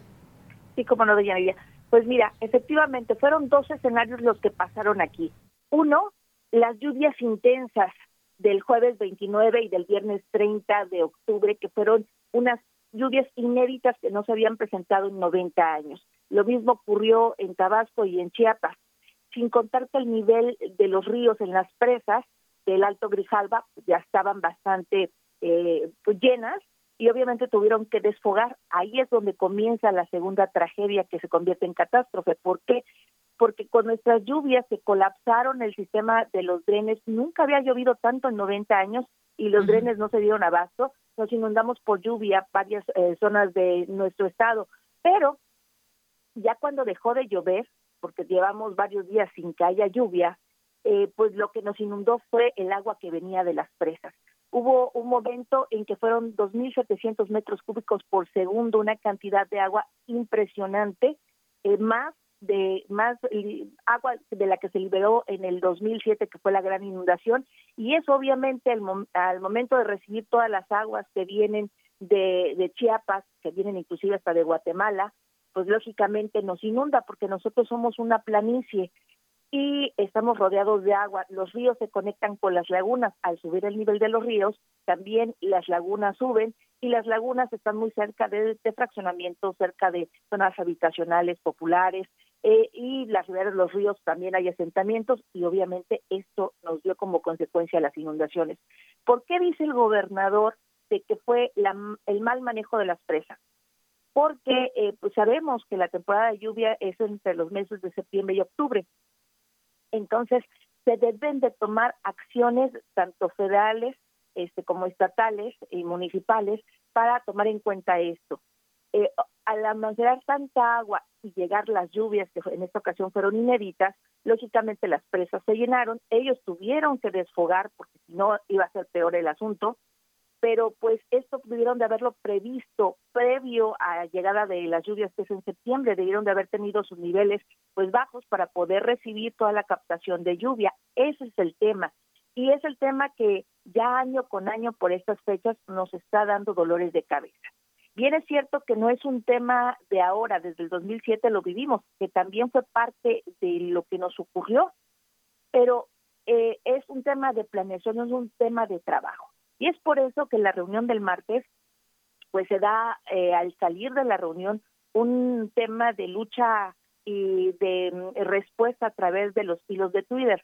El domingo pasado el presidente de México estuvo aquí junto también con el con funcionarios de alto nivel, entre ellos Manuel Butler, el, titular de la CFE y el gobernador, y ahí se le preguntó si el, si el, el, titular de la CFE tenía algo contra Tabasco, porque en el argot político pues hay estos rumores. Entonces el presidente se adelantó a contestar diciendo de que pues él estaba haciendo su trabajo y que pues las circunstancias se dieron este por el clima. En la reunión del martes, al salir se le preguntó a Manuel Batles qué opinaba de, de la postura de Adán Augusto de que quiere demandar a la CFE y Manuel Batles pues le dijo que eso le daba risa. A raíz de ese momento, Adán Augusto a través de Twitter empezó a pues a decir su enojo y el por qué eh, los tabasqueños están tan enojados por la forma en que se manejan las presas y la forma eh, irresponsable de los cálculos que hicieron que hubiera una segunda inundación, porque también parte del mal manejo fue la primera inundación a mediados de octubre. Entonces, esto dio pues una batalla política donde también se sumaron eh, diputados de diferentes fracciones parlamentarias, parlamentarias que en esta ocasión sí se unieron al gobernador en contra de la CC. Por ejemplo, el gobernador ayer decía de que este no es nomás por hablar de que sí se va a estar este interponiendo la demanda ante la CC, pero lo va a hacer tiene un plazo de un año eh, no sabe este, en qué momento, pero ahorita es el momento de ayudar, pero sí se va a hacer esta demanda. El que también habla acerca de esto es el coordinador de protección civil del Estado, Jorge Meriterat, y aseguró que el gobernador Adán Augusto sabe lo que está haciendo cuando insiste en demandar a la CP para que indemnice a los tabasqueños afectados por las inundaciones. Y esto ha sido una pelea entre dimes y diretes, este, que está poniendo muy tensa al ambiente político y por supuesto eh, hay un ahorita un encono entre entre el gobernador representado que representa a todos los tabasqueños y el clamor que tienen los tabasqueños de pues decir por qué nos estamos inundando y cada vez más frecuentemente por presas y obviamente la reacción de la CFE diciendo que el desfogue era necesario.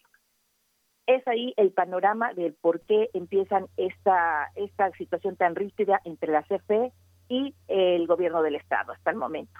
Sí, es que es una situación política en la que quedan en medio los tabasqueños, porque finalmente hubo una, hubo una reunión en la que a mediados de octubre lo que se dijo es que había que detener todas las centrales eléctricas privadas que en el país se representan el 45% de la, del abasto de energía y en esa zona del país el 14% y que son resultado de una reforma energética que privilegió el capital privado y que ahora pues, quedan en medio los quedan en medio los tabasqueños. Cuando hizo este anuncio el presidente de la República el 18 de octubre había quedado la Secretaría de Marina con la responsabilidad de dragar el, de, dragar el río, de tener la, la, este, el control de Grijalva y junto con agua hacer este, los, los reforzamientos en el mantenimiento periódico de la estructura de control de El Macayo y de las zonas lagunares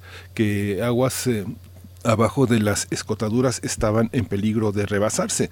Entonces, esta parte, ¿tú, tú cómo la valoras como periodista, Maritza? Hay una parte en la que pues eh, el gobernador no tiene manera de responder a 175 mil damnificados que hoy es lo que vemos en los últimos números eh, reportados. Eh, teníamos no, 9 mil, perdón, teníamos 75 mil 90 mil hace unos días, hace seis días, y ahora tenemos pues prácticamente el doble, 180 mil en unos, en, unos momentos, porque crecen. La gente que vive fuera de Tabasco regresa a su casa a ver a sus padres, a sus hijos, a sus hermanos y, encontrar, y sumarse a los damnificados. ¿Cómo se tiene que, que resolver esto fuera de la contienda política? ¿El gobierno de Tabasco tiene posibilidades de respuesta o no hay manera de hacerlo? Mira, sí, son, son muchos factores, son, es un trabajo de los tres niveles. Eh, por ejemplo, se había hablado a mediados de octubre de que ya iba a quedar, como tú bien comentas, a responsabilidad de la Secretaría de Marina. Yo creo que nunca se imaginaron que fuera a llover tanto en tan poco tiempo. Eh, creo que pues nadie teníamos en mente este panorama de volver a, vivir una segunda inundación y pues no hay dinero que alcance y es una es una obras que no que son necesarias. Por ejemplo eh, para quienes conocen Tabasco y quienes no estamos rodeados de dos ríos la capital por ejemplo mm. y eh, había un malecón muy bonito malecón que hoy está amurallado y que eso nos salvó en esta ocasión de vivir lo que se vivió en el 2007 esa construcción en el 2007 no existía. Se amurallaron los ríos y gracias a eso este eh, es una muralla de de donde está el nivel normal de los ríos, una muralla aproximadamente de dos metros, pues bueno, rebasó la muralla y si tú vas caminando por la calle logras ver perfecto el río. Eh, eh, eso es el temor que había de que se desbordara el domingo y que volviera a pasar en 2007. Si no existieran estas obras, ya nos hubiéramos inundado. Sí se ha hecho eh, por parte de los gobiernos obras, pero pero faltan más. Por ejemplo, eh, nos, nos protegemos de los ríos, pero al momento de no tener el agua donde salir, pues inundan las lagunas. Entonces también tendría que haber, por ejemplo, muralla en las, en las lagunas. Tendría que desfogarse el agua antes de la época de lluvias, cosa que no sucedió.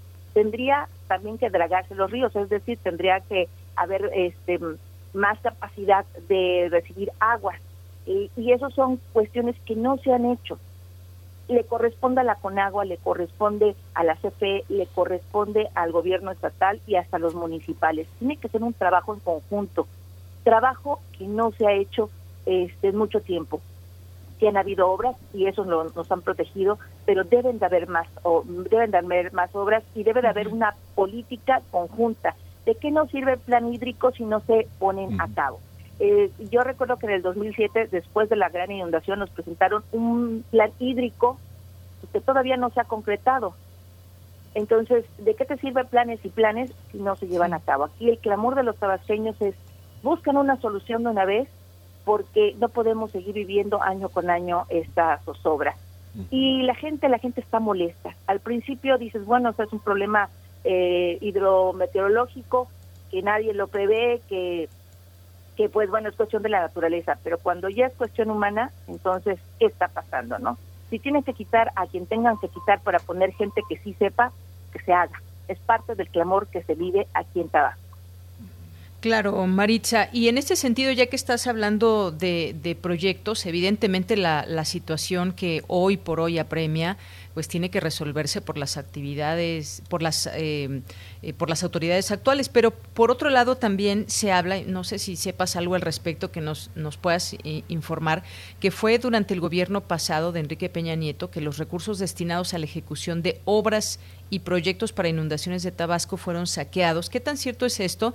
Porque ya estamos hablando de que si esta situación se da año con año, de esta de este en esta ocasión mucho más fuerte, porque no se habían presentado lluvias así desde hace muchos muchos años, pero ¿qué pasa con esos eh, recursos que se destinan no en esta administración, en otras, lo que tiene que hacer esta también en conjunto, eh, finalmente no se llevan a cabo estos estos grandes proyectos para, para Tabasco? Pues mira, eh, gran parte es verdad. Eh, después de la, la, inundación del 2007, sí se vieron trabajos, gracias a la ayuda de muchos, eh, tanto gente de organizaciones civiles como de otros países que nos aportaron dinero y del gobierno federal, se hicieron trabajos, pero después de eso, de ese periodo del 2007, ya no se volvieron a ver grandes obras y eh, pues dragado en los ríos no hubieron. Aquí el tema es si hubo asignación de dineros, ¿por qué no se ejerció? Entonces, eh, bien es cierto que gran parte ha sido el manejo actual de las presas, pero es un tema que traemos desde el 2007, después de la inundación, eh, que no hubo una continuidad de las obras eh, hídricas que se necesitaban. Entonces, eh, es, no es un problema de ahorita, es un problema de gobiernos atrás, pero lo que sí es un problema de ahorita es eh, si ya sabías eh, que iba a llover, si sabías que ya tenías una inundación, pues lo que debiste de haber hecho es preparado para que no volviera a ocurrir, ¿no? Entonces, este, es, es todo un conjunto, el que no ha, eh, se haya desviado los recursos, en que no haya gente capacitada o que prevea situaciones como escenarios como los que ocurrieron y que pues no se hagan todos los, y insisto, ya están los planes, que se ejecuten. ¿De qué te sirve hacer planes y planes si no se aterrizan? Uh. Fíjate, Maritza, que es, es, una cuestión un poco personal, pero desde 1996 yo tengo un grupo de amigos archivistas que, como los jóvenes que se van al, al, Festival Cervantino, se van a Tabasco a, digitalizar y escanear archivos porque ya saben que van a llegar las lluvias y saben que es muy posible, ojalá y no, que se inunden. Entonces, hay una, hay una labor permanente. Recuerdo que en los años 90 hubo varias inundaciones y se perdieron muchos archivos. Lo hablábamos la vez pasada en la que estuviste aquí con nosotros. Este, hay jornadas de archivistas eh, muy, muy generosos que se llevan su escáner, se llevan su laptop y empiezan a digitalizar los archivos municipales que ya no son ni de ya no son de trámite, sino que ya forman parte del archivo histórico y que, y que digitalizan, porque es, es muy posible que se pierdan. O sea, digamos que la previsión de las lluvias, además de tener un paraguas colgado en la, atrás de la puerta, pues es esa previsión de generar que el patrimonio se pueda eh, conservar de alguna manera. Siempre Tabasco está perdiendo patrimonio todo el tiempo, ¿no? Así es. Y por ejemplo, hay construcciones muy importantes que se hicieron cerca de los ríos. Por ejemplo, el hospital de alta especialidad eh, se encuentra a, ¿qué te gusta? Enfrente está el río. Sí. Entonces, si son, es un hospital que alberga las especialidades y que ahí se hace, este, a, más bien se atiende a todo el sureste y a todo Tabasco, por supuesto, eh, ¿cómo vas a construir un hospital cerca de un río si sabes que se puede inundar? Entonces, son ese tipo de cosas que uno no se explica ¿cómo es posible que quienes están al frente no prevean este tipo de situaciones? Si tienes una laguna, eh, pues obviamente no tienes que dar eh, autorizaciones para que hayan desarrollos viviendísticos porque sabes que se va a inundar. Y pues e, es parte de la situación que vivimos, como tú bien comentas, mucho del archivo histórico se perdió y archivo personal eh, por ejemplo, en el, la inundación del 97 una servidora perdió su título de la universidad, por ejemplo, entonces tuve mm. que ir a la UNAM, eh, pedir mi título, digitalizarlo y ya lo tengo en digital. Y muchos tabasqueños prevemos esto. ¿Cómo es posible que entonces el gobierno no prevea este tipo de situación? Pues sí, es, es, realmente grave esta situación. Y te preguntaba también cómo va esa ayuda. Nos decías que muchas personas pues están, están molestas, están cuidando lo poco que pudieron rescatar, las que pudieron rescatar, porque hay gente que perdió todo. Vimos esas imágenes tremendas, lo caudaloso de los ríos, por ejemplo, y también pues muchas casas eh, quedaron prácticamente pues bajo el agua. Eh, ¿Cómo va esa, esa ayuda en, en este momento, al día de hoy? Maritza, y pues bueno, esto que también mencionas de los archivos también, pues es muy importante porque es parte de toda esa documentación importante que puede haber en un, en un municipio, en un estado. ¿Cómo va llegando esta, esta ayuda? Mira, en cuanto a la ayuda, hasta el día de ayer habían 272 albergues instalados en los municipios afectados, donde se estaban atendiendo en esos albergues a 12.300 personas con alimento, cobijas, seguridad y servicio médico. La Secretaría de Bienestar reporta que hasta el momento se han recibido más de 600 toneladas de ayuda humanitaria para ser distribuidas en las zonas afectadas. Y ayer la Secretaría de Marina, eh, pues arribó a, no es cierto, el jueves la Secretaría de Marina arribó con 700 elementos y ayer estuvieron sobrevolando este, pues toda la ciudad y parte de los municipios con de pues dos helicópteros y también trajeron trajeron vehículos navales y terrestres para seguir repartiendo la población, sobre todo los municipios cercanos a la costa y cercanos a este a las zonas inundadas donde no se puede llegar este por vía terrestre porque hay mucha agua. Y también las ONGs están contribuyendo, la Cruz Roja Mexicana, eh, por ejemplo la Cámara de la Industria de la Radio y Televisión también apoyando varios centros de acopio y muchos ciudadanos que están alojando a sus parientes, a sus vecinos eh, y que está ayudando inclusive a los voluntarios. Hay imágenes muy conmovedoras y me recuerdan mucho las imágenes, em, eh, si me permiten esta comparación, cuando fue el terremoto de hace unos años en la Ciudad de México, donde la ciudadanía se volcaba a ayudar a otros, pues también aquí en Tabasco está ocurriendo lo propio. De tabasqueños están yendo a ayudar, están eh, trabajando en los centros de acopio, llevan comida a los voluntarios, eh, han ido a este a poner costaleras para evitar inundaciones en donde se ha podido y eh, ayudan poniendo aquí le llevamos a las lanchas cayucos bueno los cayucos pues han puesto sus cayucos al servicio de los demás para estar ayudando a transportar los inseres domésticos y también hay otra situación, mucha gente, pues ya sabiendo de que hay rapiña, pues no quiere salir de su casa y está incomunicada porque cortan energía eléctrica, cortan este servicios de agua potable y ahí están en su casa. Entonces, eh, eh, los cayucos están sirviendo para transportar comida a esos habitantes que están ahí en su casa y que no han querido ser transportados a albergues. Entonces, es una situación que se está viviendo entre que ayudas al que está en su casa y ayudas al que está albergado y hay una muy buena solidaridad. También se ha visto eh, de otros estados que nos ha llegado la ayuda, por ejemplo, sé que hoy llegan ayudas de Monterrey y de Guadalajara, tanto en especie como en dinero, y todo se agradece. Ahorita el tema es que ya están en operación limpieza en algunos lugares y el problema serio vendrá de salud, porque recordemos que tantos, tantos días de estar en el agua, pues produce hongos, produce también eh, cólera, aunado al COVID. Son, es un escenario que se está esperando y que se está previendo. Por ejemplo, hoy van a hacer una nebulización pues, también por el tema del mosquito del dengue, porque esa es otra.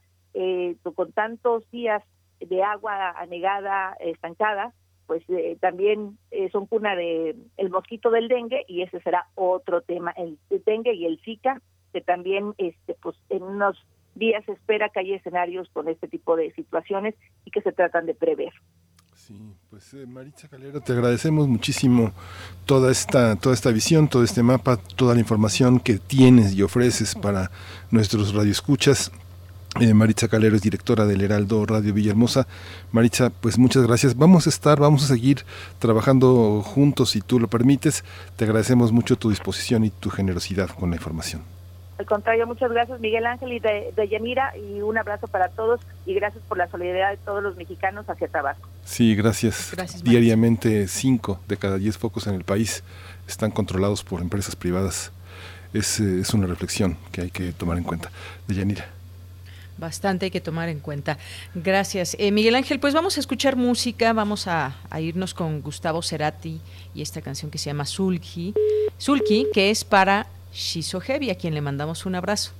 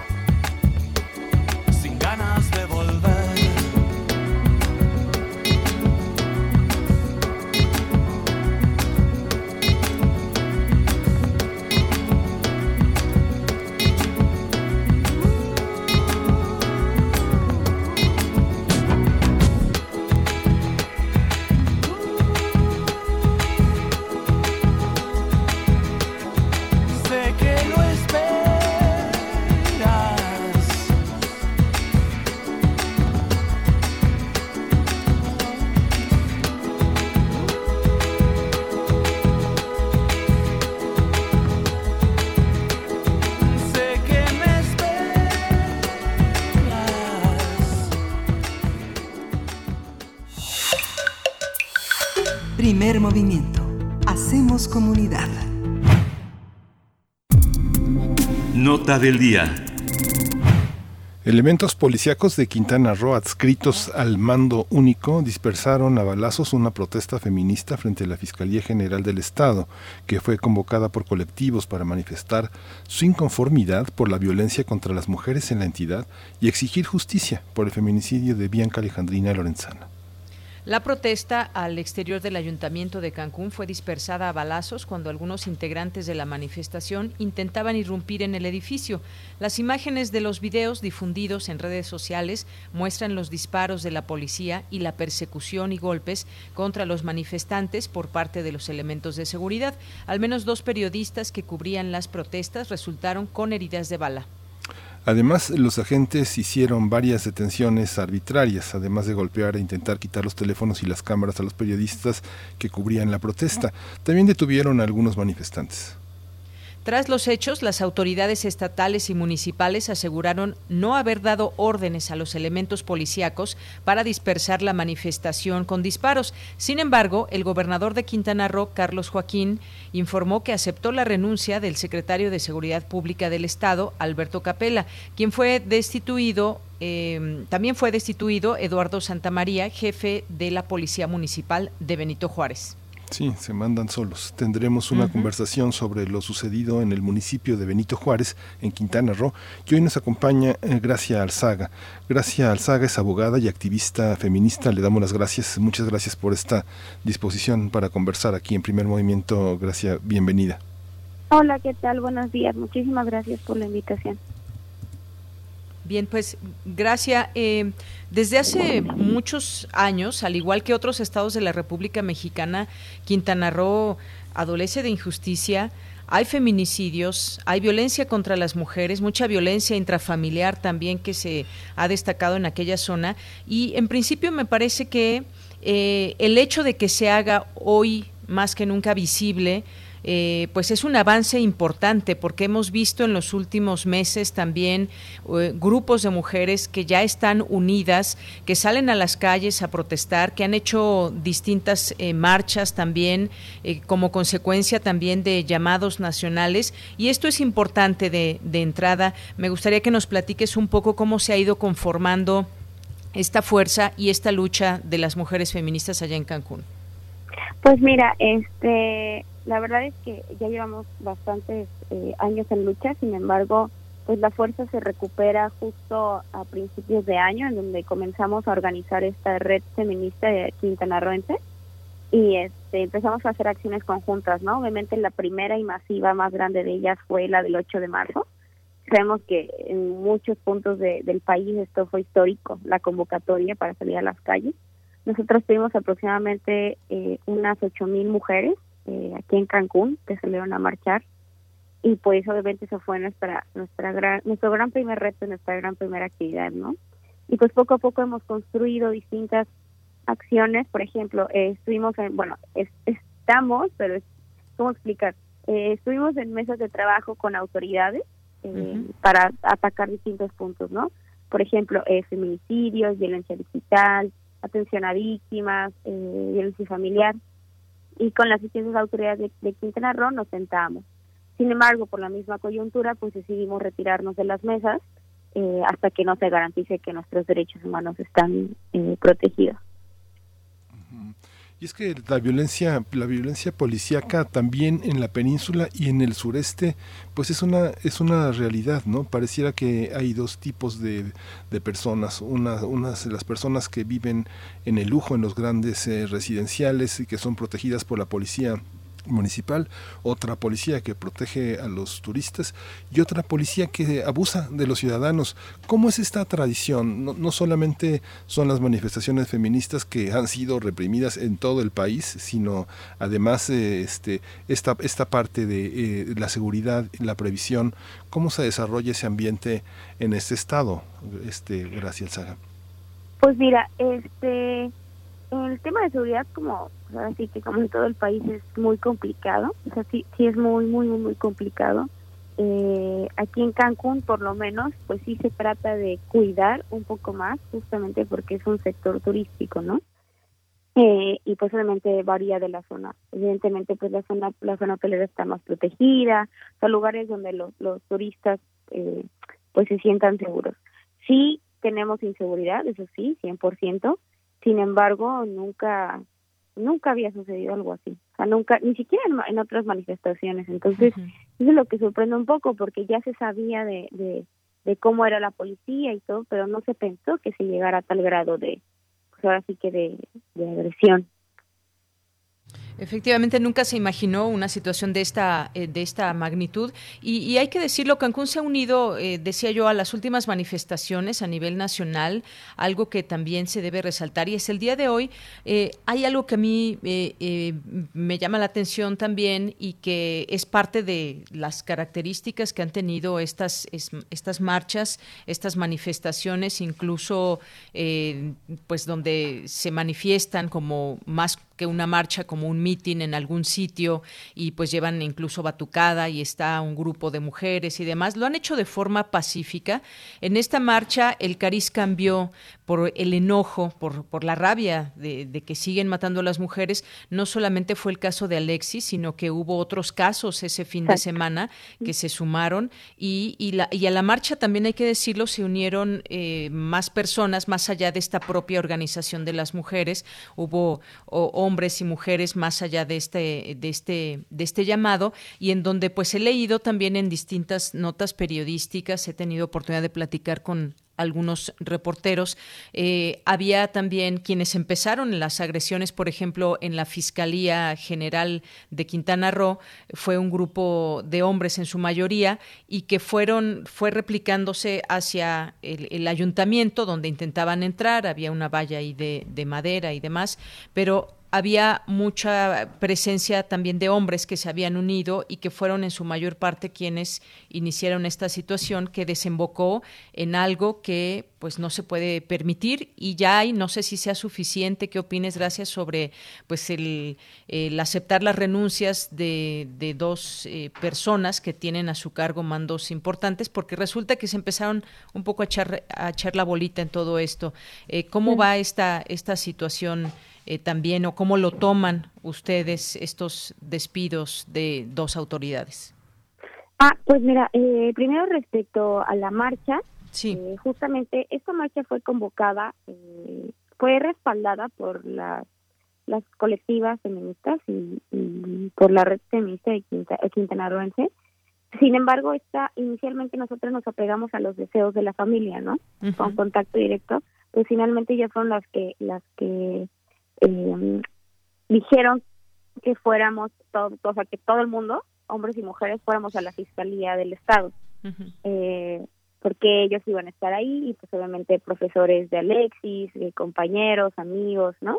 Entonces pues obviamente nosotros eh, nos apegamos a eso, a eso que quiso la familia, por eso es que habían hombres y mujeres. eh, prácticamente no, nosotros no, no organizamos como tal el, el meeting, ¿no? Porque era ahora sí que respetar respetar todo esto que quería la familia. Y sí, evidentemente eh, en su mayoría fueron hombres los que comenzaron esto y pues justo de ahí recae eh, las convocatorias que, que, que la, o sea, que están surgiendo ahora eh, después de lo que pasó y pues justo la, red feminista de Quintana Roo pues no no como tal, o sea, sí se solidariza con ella, sin embargo no es algo que está organizando propiamente, ¿no? Porque sabemos que estamos, o sea, que existe un riesgo pues de que puedan pueda suceder lo mismo, o sea, que vuelvan a haber agresiones de parte de hombres, etcétera. Entonces, eh, bueno, eso por una parte. Y por otra parte, sobre, sobre las destituciones, sí nos parece obviamente algo, eh, bueno, importante, o sea, importante porque de esa manera, pues se puede como atender el problema. Sin embargo, sabemos que hay algo más allá, ¿no? O sea, evidentemente va a llegar otra persona y pues, ¿qué sigue? Más bien lo que sigue es generar capacitaciones con perspectiva de género, sigue eh, tener un presupuesto, un presupuesto para poder trabajar de manera integral. O sea, son, son muchos puntos que, que se deberían de atacar y no únicamente eh, como, ah, ya lo destituyeron y ya se solucionó el problema, ¿no? Porque podemos como pensar que es eso. Evidentemente existió un gran problema y, y está bien que tome la responsabilidad. Y obviamente fue pésimo que en un principio se pasaran la bolita, pero pero pues vamos avanzando poco a poco. Sí, justamente lo que señaló el presidente de, la República, justamente lo que señaló el presidente de la República es que no hubiera habido tolerancia, eh, que no hubiera habido encubrimiento ni complicidad, que se hayan deslindado las responsabilidades y que se investigue y suspender toda, todo tipo de represión hacia este tipo de manifestaciones. El derecho de manifestación ha sido como una de las eh, banderas que ha tomado este el, el, presidente, que se ha eh, valorado en la Ciudad de México, aunque mucha gente que está en favor de la mano dura contra las manifestaciones le ha reprochado tanto a la jefa de gobierno como al presidente que no se tomen medidas contra estas feministas agresivas que destruyen monumentos, que justamente es parte de, parte de una expresión y de un síntoma. ¿Cómo son las feministas, eh, cómo son estas protestas en Quintana Roo? ¿Cómo, está, ¿Cómo es la red de colaboración, de comunicación con otras mujeres en el país? Pues eh, nosotros tenemos comunicación con, con las colectivas de otros estados, eh, porque pues, obviamente por las mismas víctimas que nos llegan, ¿no? Sabemos que Quintana Roo es un estado con población flotante, o sea, tenemos población de, distintos puntos de la República y pues normalmente, eh, por ejemplo, las víctimas de feminicidio tienen familiares en otros lados, ¿no? Entonces ahí viene como el contactarse con otras con otras colectivas para ver de qué manera nos pueden apoyar con la familia o en, distintos casos inclusive este, de violencia de género. Esas son, son, son como muchas, eh, la convocatoria igual de las marchas, ¿no? Para que se difundan en comunicados, o sea, sí tenemos una red eh, consolidada, en, ahora sí que no nada más en el centro del país, sino también en, muchos puntos del país, porque pues obviamente sabemos que de esta manera la fuerza, eh, pues la fuerza realmente se mantiene, ¿no? Y pues justo respecto a esto que mencionas de, de las marchas, nosotros siempre convocamos a, marchas pacíficas, o sea, y sabemos que evidentemente las mujeres, como mencionaste, ¿no? Las mujeres que rompen que, y que queman y todo, finalmente están eh, en su derecho por la digna rabia, ¿no? Eso sí es bien importante. Así que, como, como diría la mamá de, de Marichuy, la que quiera romper que rompa y la que quiera quemar que queme y la que no que no estorbe. Entonces, sí, sí es bien importante pues el, el acuerpar a esas mujeres, ¿no? O sea, acuerparlas y no dejar que, que, las ataquen. Pero ahí sí hay como algo completamente diferente a distintas cosas que pasaron el lunes, ¿no? Eh, a que vamos a acuerpar mujeres, pero pues finalmente es la digna rabia de las mujeres. Claro, gracias. Y es importante también que nos menciones eh, justamente cómo se cómo se organizan y por qué eh, han decidido que las marchas sean eh, pacíficas.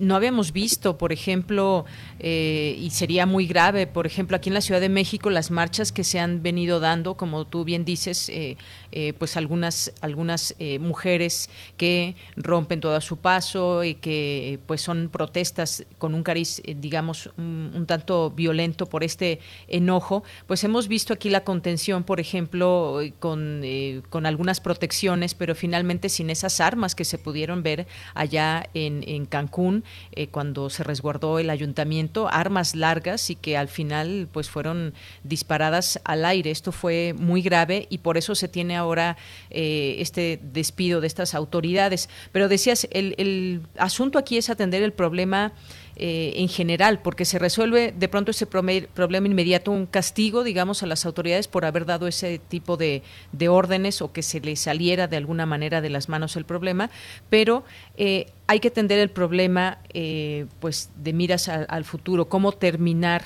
o cómo disolver todos estos temas de violencia contra las mujeres. Habíamos visto horas antes que se reunió un grupo de mujeres eh, con el gobernador del estado, con la alcaldesa de Cancún y parecía que todo iba, digamos, en un buen entendimiento y de pronto, pues en la noche hubo esta, esta respuesta. El problema se tiene que mirar eh, de una manera planeada con las autoridades y todos juntos. Eh, es quizás el, reclamo ahora o, o, el plan, las manos a la obra para trabajar en ello, Gracia.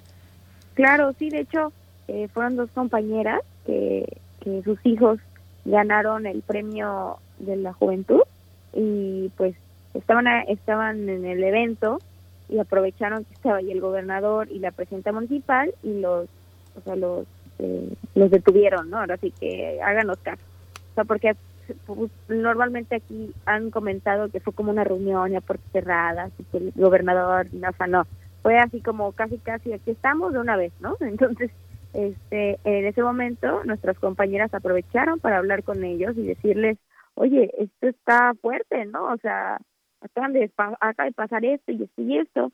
Y fue algo este, muy breve que justamente el gobernador pues se comprometió a, a esta misma causa, ¿no? Y por eso es que sorprende que al final haya sucedido esto, ¿no? O sea, ya, horas antes está, estábamos ya conciliando, inclusive hasta hasta el pañuelo verde, ¿no? O sea, fue como algo totalmente que, que no se esperaba y, y pues eh, si bien el presidente, la presidenta municipal y el gobernador tienen eh, voluntad política, pues obviamente se necesita un poco más, ¿no? O sea, no se trata justo como dices de ya destitución y ya hay castigos, o sea, lo punitivo, no, se trata sí, evidentemente que quien haya hecho eso, porque es algo grave, o sea, no, no, no es cualquier cosa, quien haya hecho eso, eh, pues finalmente se retire de su cargo porque qué nos garantiza que no puede, o sea, que no vuelva a pasar.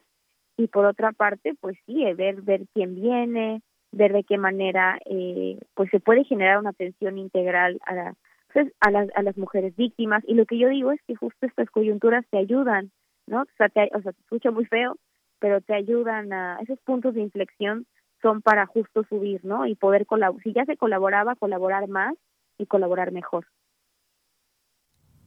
Y esta, y esta cuestión, este, gracias Saga, que es, es difícil eh, también eh, percibir que las mujeres, eh, parte de las mujeres que trabajan en Quintana Roo son mujeres ecologistas y que muchas de ellas han sido perseguidas de una manera muy muy intensa. Justamente si uno ve también eh, uno está acostumbrado a pensar estas hermosas playas de, Cancún pero en Quintana Roo digamos los grupos eh, fundamentales que tienen una enorme pobreza pues son mazatecos mijes mixtecos náhuatl. Hay una hay una población indígena muy importante en extrema pobreza no es algo pero además las mujeres que luchan por este por mantener su su este su su, lugar, su espacio que llamamos ecológico, pues son perseguidas, son convencidas de vender tierras, de quitar la propiedad, este, de, quitar este, la propiedad comunal y comprar terrenos y comprar terrenos y comprar terrenos. Esta parte, ¿cómo son, cómo son las feministas, digamos, más más informadas, más cultas, más estudiadas frente a una población indígena tan vulnerable. ¿Hay un vínculo? Sí, de hecho, eh, hay una hay una colectiva que se llama Coordinadora de Mujeres Mayas, que son de Felipe Carrillo Puerto, y también existen otras colectivas que están en Lázaro Cárdenas y José María Morelos que forman parte de la red. Y justo en estas mismas mesas de trabajo que, que teníamos, bueno, que que, que tenemos, pero están en pausa, eh, con las autoridades, eh, justo se veía esta interseccionalidad, ¿no? O sea, somos, no, no, o sea, las mujeres no somos una cosa homogénea, o sea, somos totalmente eh, pues diferentes, ¿no? Las necesidades de las mujeres de las mujeres mayas pueden ser diferentes, entonces justo sirve pues el que exista una voz ahí, ¿no? O sea, nosotras como tal, yo gracias que, que vivo en Cancún, no podría decir las necesidades de las mujeres que viven en Felipe Carrillo Puerto, ¿no? que pues esencialmente es una zona que eh, pues ha sido olvidada históricamente, como mencionas, ¿no? Y solamente la voltean a ver cuando se necesitan tierras.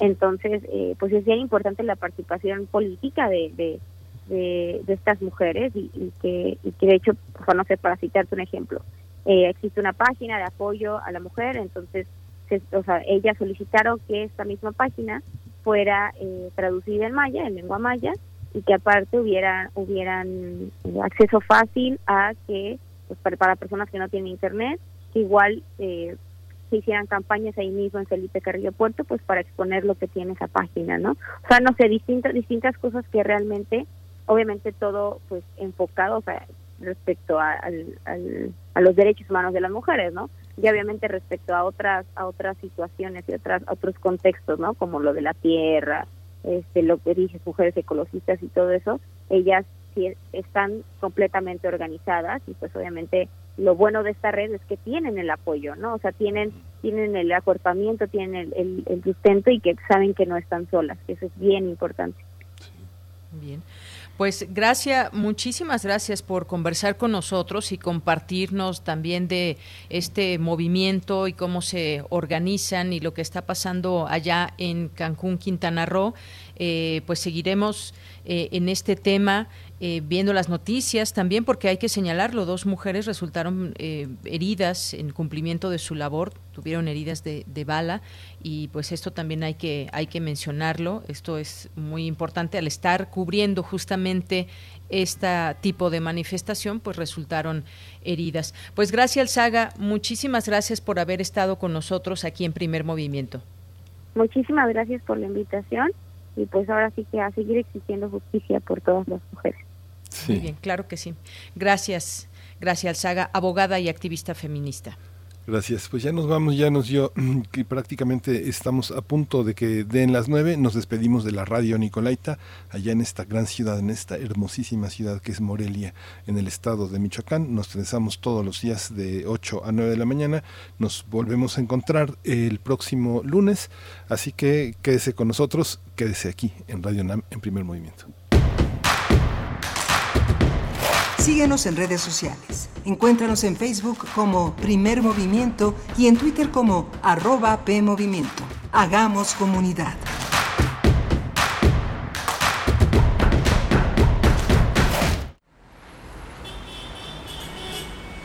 Extra, extra, música nueva. En voz de sus creadores y sus intérpretes. Extra, extra. Testimonio de oídas. Música nueva. En voz de sus creadores. En voz de sus intérpretes. Martes y jueves a la 1 a.m. o en su retransmisión los sábados y domingos también a la 1 a.m.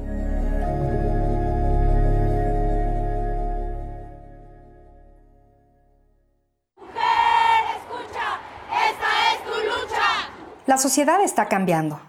Cada vez son más las manos que se suman para derribar la desigualdad de género.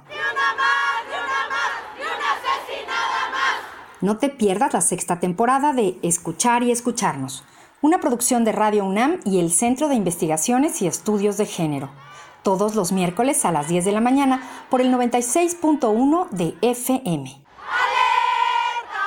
Sigamos construyendo igualdad. Radio UNAM, Experiencia Sonora. Ya inició el proceso electoral 2020-2021. Y en el Tribunal Electoral de la Ciudad de México protegemos tus derechos político-electorales respetando todas las medidas de seguridad sanitaria. Con el fin de brindarte la atención que mereces de forma segura, habilitamos la modalidad a distancia. Llama al 55 53 40 4600. En caso de que nos visites, te invitaremos a seguir los protocolos de salud. Tribunal Electoral de la Ciudad de México, garantizando justicia en tu elección. Yo lo tenía todo. Familia, trabajo, amigos. Hacía doble turno en la chamba y me sentía cansado. Pero un día me ofrecieron droga. Me dijeron que no pasaba nada, que la podía controlar. Y no fue así. Fue mi perdición. Me volví su esclavo. Perdí la batalla y lo perdí todo.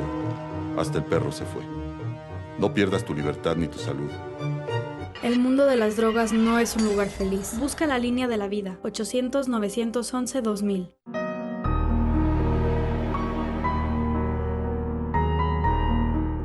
Dos extraños en un tren hacen un pacto siniestro. A cambio de que mates a quien me ha traicionado, yo mataré a quien más odias, con un plan tan perfecto que jamás nos descubrirán. ¿Aceptas?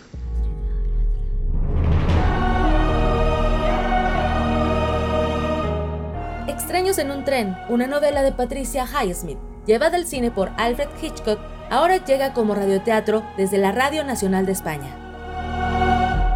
No te pierdas esta escalofriante historia con un final devastador. Sábado 14 de noviembre por Radio UNAM. Enciende la radio, cierra los ojos y viaja al terror. Radio UNAM. Experiencia sonora.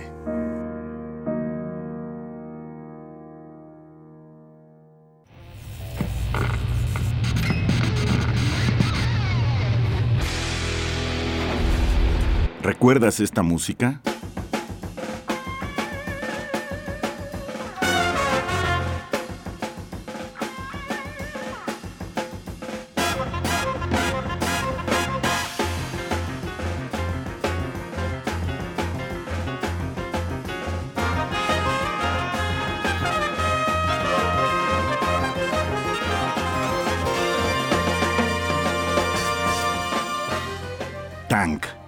Emerson Lake and Palmer, 1977.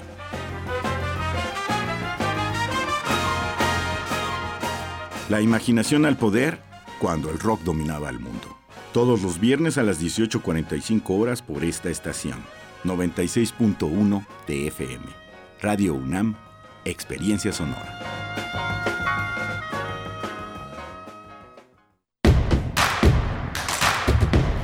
Encuentra la música de primer movimiento día a día en el Spotify de Radio UNAM y agréganos a tus favoritos.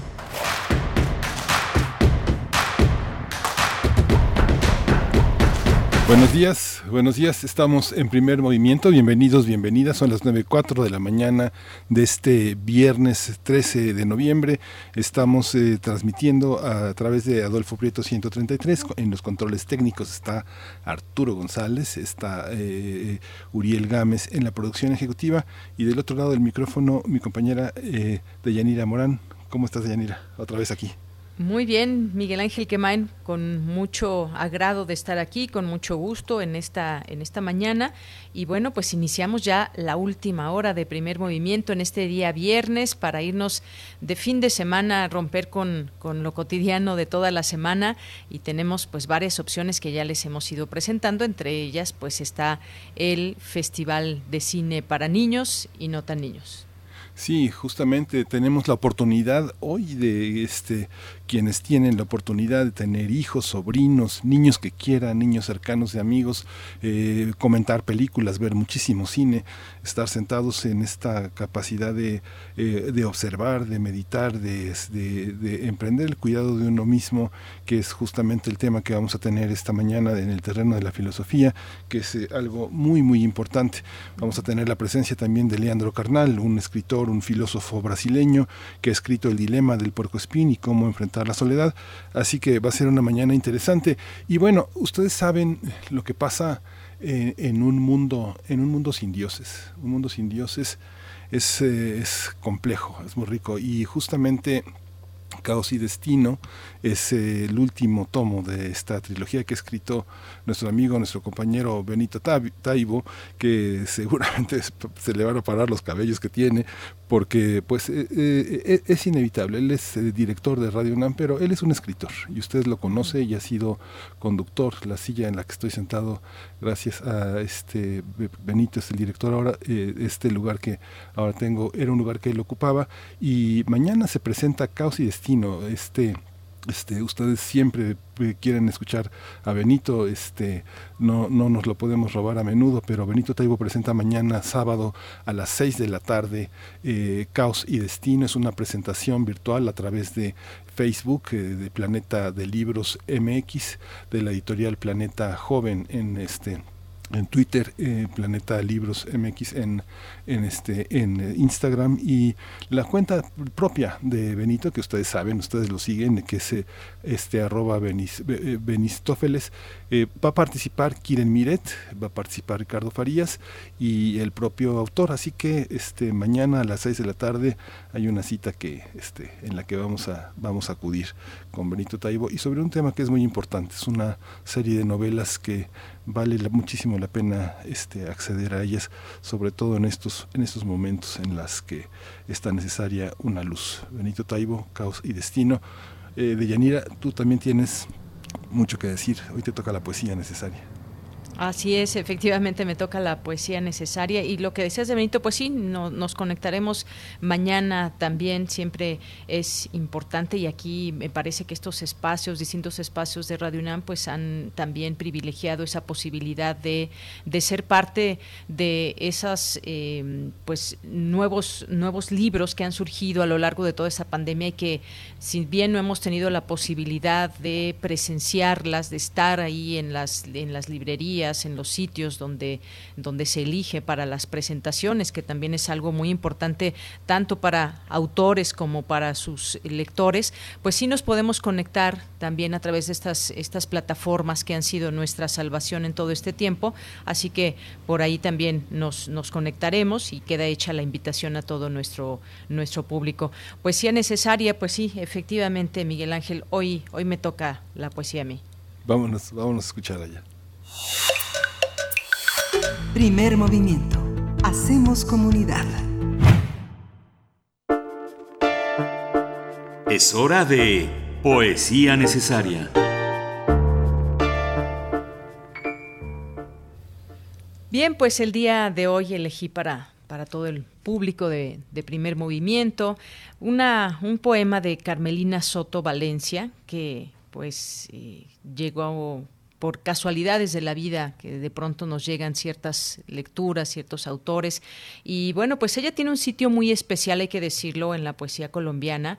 Ella nació en un lugar que se llama Armenia, allá en Colombia, en 1916. Falleció en la misma ciudad el 16 de marzo de 1994.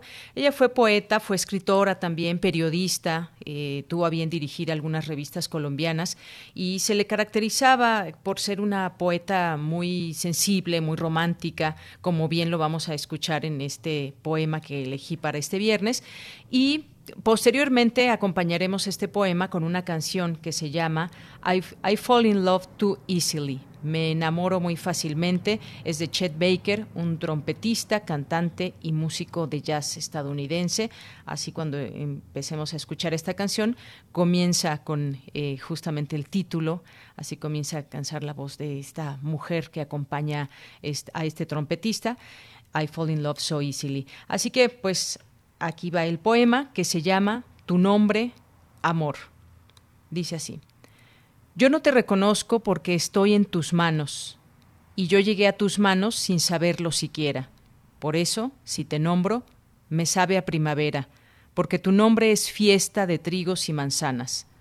Tu nombre sabe a mieses y al pan que busco y quiero, cotidiano y difícil, y al sol y a manzanilla. Tu nombre sabe a tierra generosa y sencilla, y a septiembre, y semillas, y a Navidad, y a enero, por eso tú no puedes llamarte de otro modo, sino como te llama mi voz de cada día, que si te llamo amor, se me ilumina todo. Y tengo patria y sueños y ensueños y alegría y anhelos y esperanzas y glorias y acomodo, pues tengo todo, todo lo que yo no tenía. I fall in love too easily. I fall in love too fast. I fall in love too terribly hard for love to ever last. My heart should be well schooled, cause I've been fooled but still I fall in love so easily. I fall in love too fast.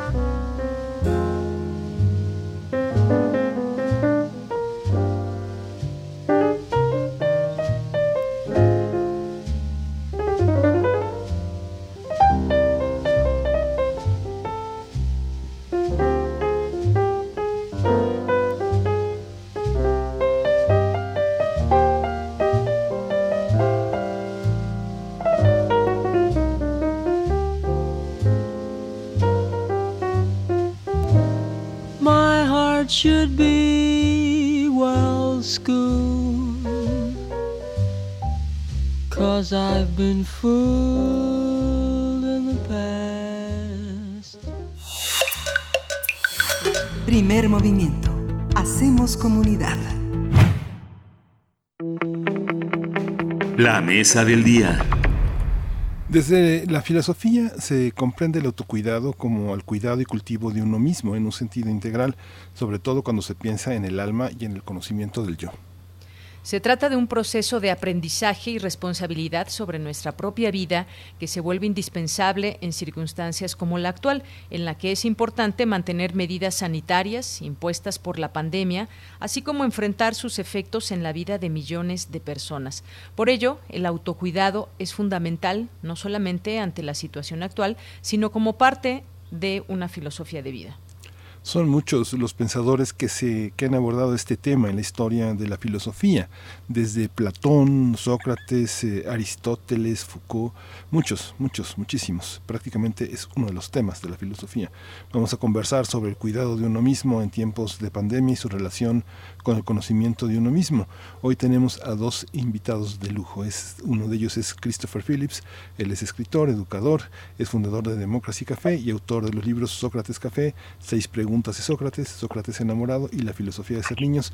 Le doy la bienvenida. Bienvenido Christopher Phillips aquí a Primer Movimiento. Buenos días, ¿cómo están ustedes? Muy bien, Chris. Bien, gracias. Pero más que todo, ¿cómo Este- se están cuidando Sí. ustedes en este Sí. momento tan, tan único? Sí. También está con nosotros eh, Jorge Armando Reyes Escobar. Él es doctor en filosofía por la Facultad de Filosofía y Letras de la UNAM. Es profesor de tiempo completo en la misma facultad y miembro del Sistema Nacional de Investigadores.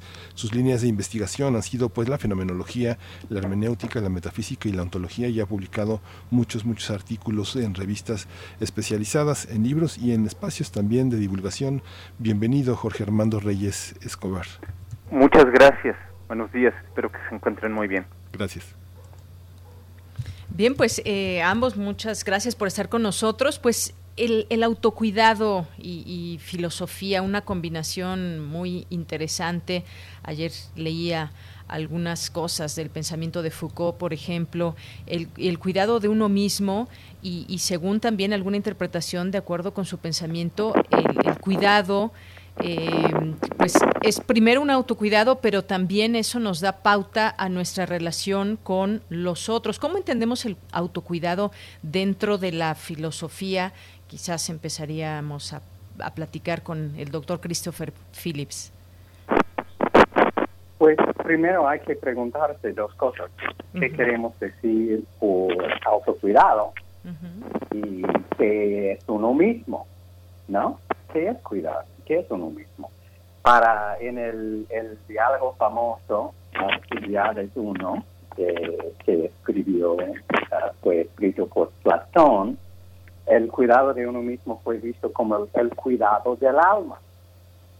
Implicaba introspección, trabajo interior, autoexploración, en nombre, en nombre del autoconocimiento y la autoestima.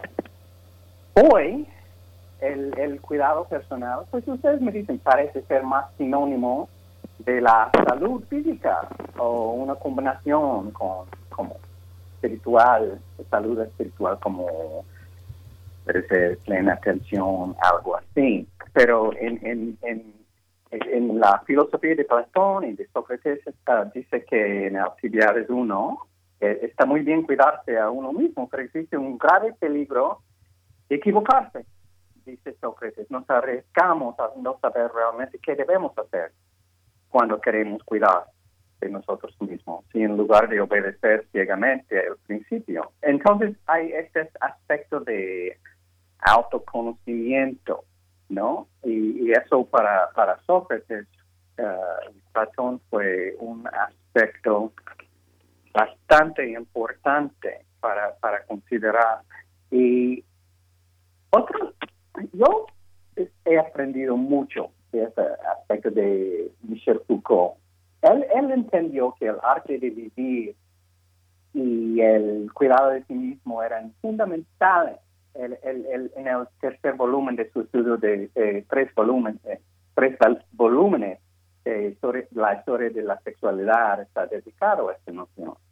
Um, para Foucault, la noción de cuidado de sí mismo de, ah, de la filosofía griega y romana antigua comprende una actitud hacia uno mismo, los demás y el mundo, así como una cierta forma de atención. Y para la búsqueda del cuidado del propio bienestar también comprende el autoconocimiento. Eh, y casi al mismo tiempo que Foucault desarrolló su noción de cuidado de sí mismo, el, el concepto de cuidado de sí mismo como un acto revolucionario en el contexto del trauma social se desarrolló como una práctica de justicia social en el pensamiento feminista negro en los Estados Unidos. En particular, la activista de derechos civiles y poeta Audre Lorde escribió que en el contexto de múltiples presiones como mujer de color, cuidar del mismo no es autocomplacencia, es autoconservación. Y ese es un acto de guerra política. Y con el surgimiento del término en los usos médicos, por ejemplo, para combatir la pandemia, la ansiedad, la asociación con el feminismo, ah, con mujeres de color se ha desvanecido en el uso clínico y popular. Pero sin embargo, en la teoría feminista, y, y, pues se mantiene, se mantiene el, vínculo con Lorde y otros Es, es, un comienzo para decir que de manera filosófica es muy diferente que el cuidado ah, de, de, salud específicamente algo Así es, eh, doctor Philip, pues muchas gracias por esta, esta primera respuesta y, voy con el doctor Jorge Armando porque pues si nos situamos en, este, en estos meses de pandemia donde ese autocuidado quizás... Eh, pues tuvo distintos, eh, distintas afectaciones a cómo se venía dando nuestro autocuidado. Quizás muchas personas pues se permitieron seguir con ello durante estos eh, meses, pero hay quienes no y que se sienten incluso pues eh, vulnerados por esta esta situación. ¿Cuál es eh, la importancia del cuerpo, de, de, la mente y además, bueno, ya que estábamos hablando de Foucault, pues se refiere al cuidado de uno mismo también como un signo de libertad, doctor? sí, creo que en este caso los meses de pandemia, el confinamiento en el que hemos estado han mostrado para muchos que realmente no había un sí mismo que cuidar. Ese es, ese es el problema, que esta súbita interrupción del tren de vida, de las actividades cotidianas, de la rutina, que nos hacen creer que sabemos quiénes somos nosotros mismos, porque nos hacen confundir las obligaciones, las expectativas que tienen otros hacia uno, al suspenderse nos dejan que para muchos éramos un conjunto de tareas, un conjunto de disciplinas, un conjunto de rutinas, un conjunto de apariencias que tenían que ser satisfechas, pero cuando se acaba esa, esa rutina, cuando se acaba ese tren de vida, pues muchos nos damos cuenta en la soledad de, de nuestros hogares, en el silencio de nuestras mañanas, de nuestros días, que no había ningún sí mismo. Creo que ese es un punto que tiene que considerarse de manera muy importante para la filosofía, cómo el sí mismo no es una esencia, no es cierta propiedad o cualidad que ya esté, en, podríamos decir, casi precargada en cada uno de nosotros, sino que, y creo que coincido bastante en ese punto con Christopher Phillips, es algo que tiene que hacerse, es algo que tiene que edificarse, pero creo que en este caso habría, cuando hablamos del cuidado de uno mismo, habría que distinguir entre conciencia de sí, autocomprensión y cuidado de uno mismo.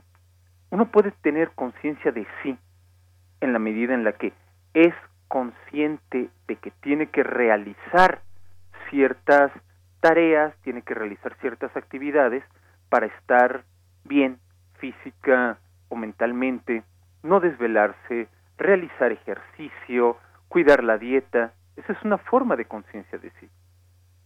La autocomprensión por otra parte, se refiere a mostrar cómo hay ciertos factores que se nos escapan, de los cuales no somos inmediatamente conscientes, pero que determinan quiénes somos. Es decir, determinan el papel que nosotros desempeñamos en nuestra familia, en nuestro trabajo, en nuestro vecindario y que tienen que ver con nuestra propia historia, la comunidad a la que pertenecemos, el lenguaje que hablamos. Y en esa medida cuidar de uno mismo puede ser cuidar de aquellas actividades, aquellas tradiciones, aquellas formas de vida en común que alientan o que alimentan nuestra identidad. El cuidado de uno mismo, sin embargo, es, creo, distinto. ¿Por qué?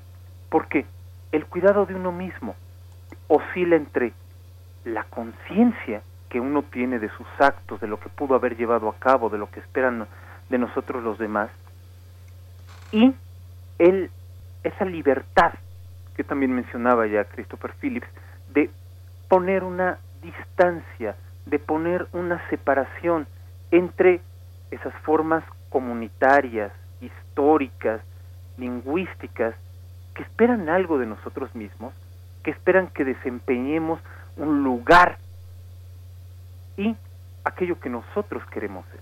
Creo que el autocuidado está precisamente en ese punto intermedio entre no hay forma en la que yo pudiera definirme como un cierto tipo de objeto y al mismo tiempo tampoco soy, tampoco me confundo enteramente con las expectativas que la sociedad, que mi familia, que mis tradiciones, que mi comunidad esperan de mí. Es eh, una, una, este, una serie de matices que, que pone doctor Jorge Armando Reyes eh, muy interesantes.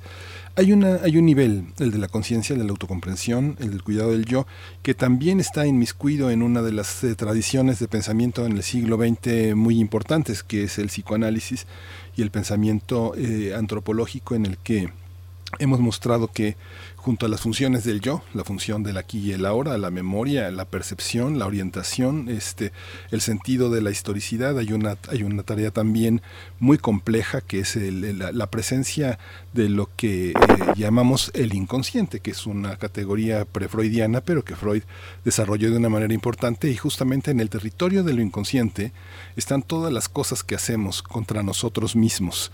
Ese, ese territorio también es eh, importante. Y parte de toda esa tarea en la que nos dedicamos a buscar el amor del otro, haciendo a veces cosas en contra de nosotros mismos y del otro al que queremos que nos ame y que queremos amar, está parte de todos los temores que enfrentamos hoy con la pandemia, el contagio, el ser portadores de algo que no es bueno. El, amor a uno mismo consiste también en pensar todo lo que nos habita, todos los amores que, están dentro de nosotros mismos y que debemos de cuidar como también una condición sine qua non para cuidarnos a nosotros mismos. ¿Cómo entender esta cuestión, eh, Christopher Phillips, que ya Aristóteles distinguía entre el egoísmo y el amor propio? Sí, y hay, hay grados, ¿no? Del, del egoísmo. O sea, puede se puede convertir a una otro tipo de pandemia de ultra narcisismo y todo tiene que ver con el cuidado de sí mismo, el cuidado de su familia. No sé de ustedes, pero aquí en Yucatán hay tantas personas que viven y nada, nada diferente, distinto menos pandemia estuviera pasando en este momento. Tienen sus fiestas y todo eso. Y yo, yo creo que, pues, vamos a, antes de Aristóteles, o sea, hay muchas lecciones a aprender en la época de, Sócrates y ah, de, de, como según Tucídides escribió una historia de esta época, el impacto de su plaga hay, hay, hay, hay cosas tan parecidas de la plaga. El impacto de la plaga en la sociedad ateniense condujo a un colapso del orden público. Y yo veo este peligro en muchos lugares, especialmente cuando tienen mandatorios. En sociedades democráticas que no son modelos ni ejemplos que de, de tomar como mucho, estar muy precavido, de, practicar ciertos modelos de distanciamiento, que realmente lo niegan, que hay una, un grave peligro.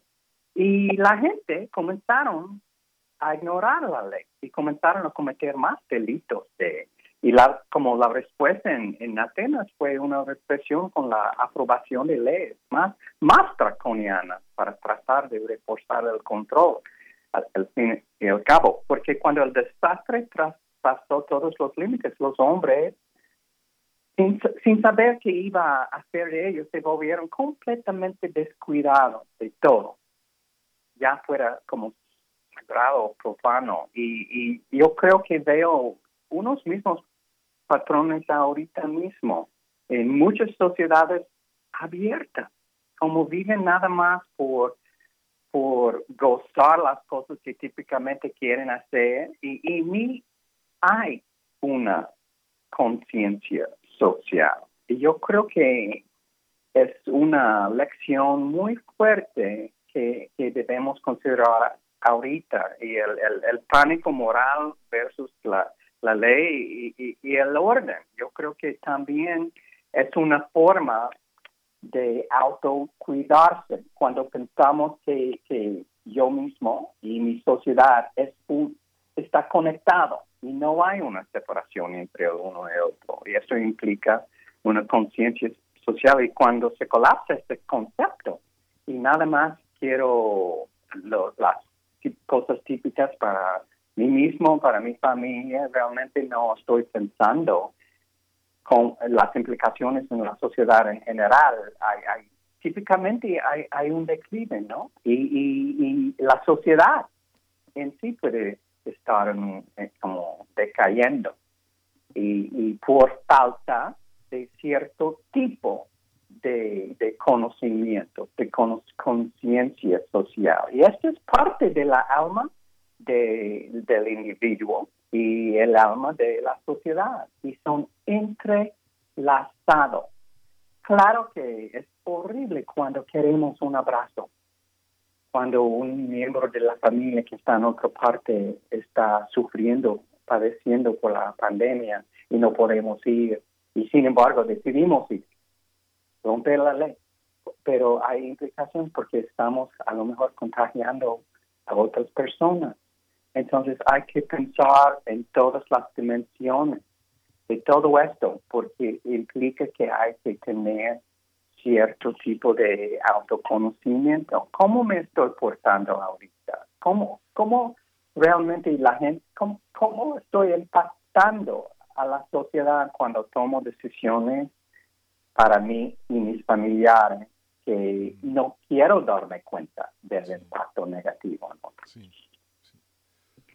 Gracias, eh, Christopher. Y bueno, siguiendo con ese tema, ya que lo, lo, lo pone Christopher también un tanto en esta eh, conversación, yo quisiera preguntar, eh, eh, doctor Jorge Armando Reyes, ¿cómo nos vemos también con los demás? Es decir, debe haber también un aprendizaje como, como ser social, en la parte social del individuo, pues cómo se plasma ese autocuidado. Primero me intereso yo en mí mismo, en ese autocuidado y, luego en el otro? ¿Cómo se da esta relación con, con la parte social? Todo en la circunstancia en la que nos encontramos y creo que sobre todo en la circunstancia en la que nos encontramos en México, porque creo que uno de los efectos de la pandemia fue el que muchas personas que estaban aisladas ya sea porque no estuvieran insertas en la vida laboral o estuvieran realizando estudios o cuyas parejas habían ya ya fallecido, los hijos habían crecido, se habían se habían ido, empezaron a buscar formas de formas de actividades comunes. Gracias a estos medios electrónicos que permiten tener reuniones, reuniones en vivo, y parecía que ahí había una promesa de cuidado de sí. Y no solo una promesa de cuidado de sí mismo, sino una promesa en la cual, de cuidado de sí mismo que se lograba, que se conseguía a partir de la relación con otros o en la relación con otros.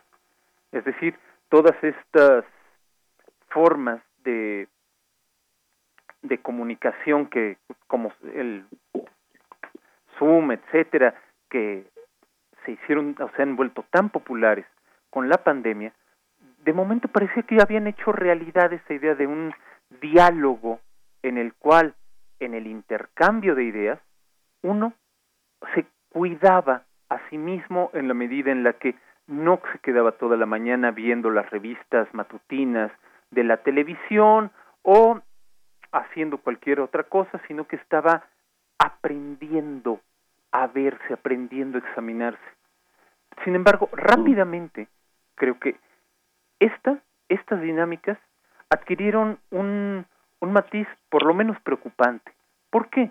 Porque dieron el, el espacio, dieron la pauta para que numerosas personas trataran de presentarse o de ponerse como los nuevos pastores, como los nuevos sacerdotes que iban a decirle a esas personas quiénes eran, qué tenían que hacer, cómo tenían que hacerlo. Es decir, curiosamente, esa posibilidad de cuidar de sí mismo a partir de los otros se volvió y se está convirtiendo en una forma de adoctrinamiento. Yo creo que en ese sentido hay que recordar que el cuidado de uno mismo, sí, depende de la, de la relación con los otros. Yo no me descubro a mí mismo como si estuviera metiendo la mano en una bolsa para sacar algo que ya estaba ahí. En la conversación voy construyéndome a mí mismo.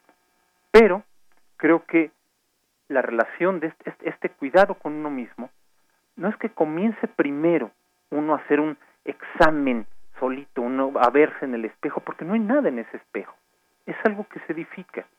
Pero en esa medida, el cuidado con uno mismo creo que pasa primero por el cuidado con la palabra, es decir, el examinar cuáles son los términos, cuáles son las maneras en las cuales las palabras en las cuales me pienso, me describo.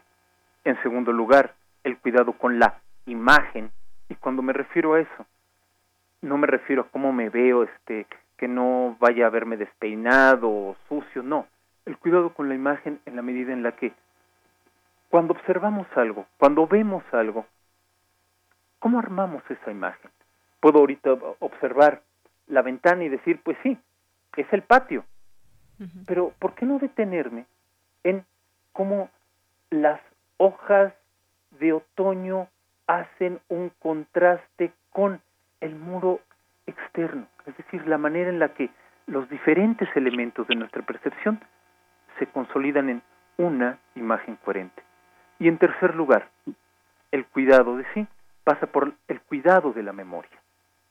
¿Qué es aquello que recordamos de nuestra propia experiencia, de nuestra relación con los otros, qué historia coherente podemos tejer a partir de esa memoria y no vernos simplemente como un cúmulo así en tropel de causas y efectos, no, qué tipo de narrativa construimos en torno a nosotros mismos. Doctor, doctor Jorge Armando Reyes, eh, doctor Jorge Armando Reyes Escobar, muchas gracias por su participación. Doctor Jorge Armando Reyes Escobar, doctor en filosofía por la Facultad de Filosofía y Letras de la UNAM, profesor de tiempo completo en este espacio. Le agradecemos muchísimo. Sabemos que se tiene que ir a clase y ya nos dio un poco más de tiempo del que nos había, eh, nos había propuesto, nos había prometido. Le agradecemos muchísimo esta reflexión porque está, yo creo que está en el corazón de nuestras relaciones cotidianas en este momento. Cuidar, cuidar la palabra que la palabra no se convierta a la larga en una herida que infligimos en, el, cuerpo mental de los otros a quienes queremos y tenemos que cuidar para que nos podamos preservar intactos, ¿no? Sí. Sí. Muchas gracias, doctor Armando Reyes. Seguimos en contacto. Muchas gracias. Conversemos pronto. Muchas gracias. Que estén muy bien. Cuídense. Gracias. De ella. Bien, sí, Miguel Ángel, pues muchas gracias al, doctor eh, Jorge Armando Reyes. Continuamos platicando con Christopher Philip, que eh, pues a, mí me gustaría preguntarle, bueno, creo que ha sido, en principio quiero decirlo también muy interesante escucharlos a, ambos. Eh, ¿Y a dónde nos lleva el autocuidado? Es decir, ¿cómo se crea ese sentido de, de la existencia? Desde el autocuidado, si esto nos lleva, no, nos lleva a dónde, Christopher, a ser más felices, a tener una mejor convivencia, elegimos nuestros valores y entonces desde ahí es parte ya de nuestro autocuidado. Yo, sabes que estoy pensando en muchas cosas eh, y, estamos enfocando en la, en la perspectiva como occidentales, ¿no? De la cultura. Es como Ah, yo he tenido muchos diálogos, por ejemplo, en, como Corea, en China, en Japón. Y yo creo que no hay accidente que están ellos controlando uh, más, con más éxito la pandemia por su filosofía, su noción del autocuidado. Y es, es que para ellos el individuo no es en el centro de todo, es más no, no tiene el, eh, significado como el, el, individuo en la sociedad del oeste. Y, ellos, por, para ellos, el, nosotros, el, concepto que no hay un individuo, sino hay una comunidad, entonces obedecen las reglas, no viven como tan, con el tipo de egoísmo existe en el, como el, en nuestra sociedad. Aquí existe un, más un dualismo muy marcado en la cultura occidental, ¿no? Y que me atrevería a decir que comenzó con el sentimiento de San Agustín, donde el cuerpo y la mente son dos cosas separadas. Y aún más marcado, como decía por Armando Reyes, el yo y el otro. Y nos vemos no solo separados de nuestro cuerpo, sino también de los demás. Y así nuestras sociedades están llenas de contradicciones, donde la moralidad también es dual. Y esto explica el abuso que, el abuso que existe hacia la mujer, hacia los niños, tan pervasivo en nuestras sociedades, donde me separo de mis actos. Porque el cuerpo es algo distinto que la mente. Y ahora, más que nunca, debemos de cuestionar esta dualidad, ¿no? reconociendo, como dice Miguel Ángel, el psicoanálisis ha contribuido a conocerme a mí mismo, a permitirnos ver que debemos vernos en el contexto de nuestras experiencias, como eso me ha marcado. Pero reconociendo que en este momento presente podemos superar si tomamos el tiempo de ver que somos parte de un todo, ¿no?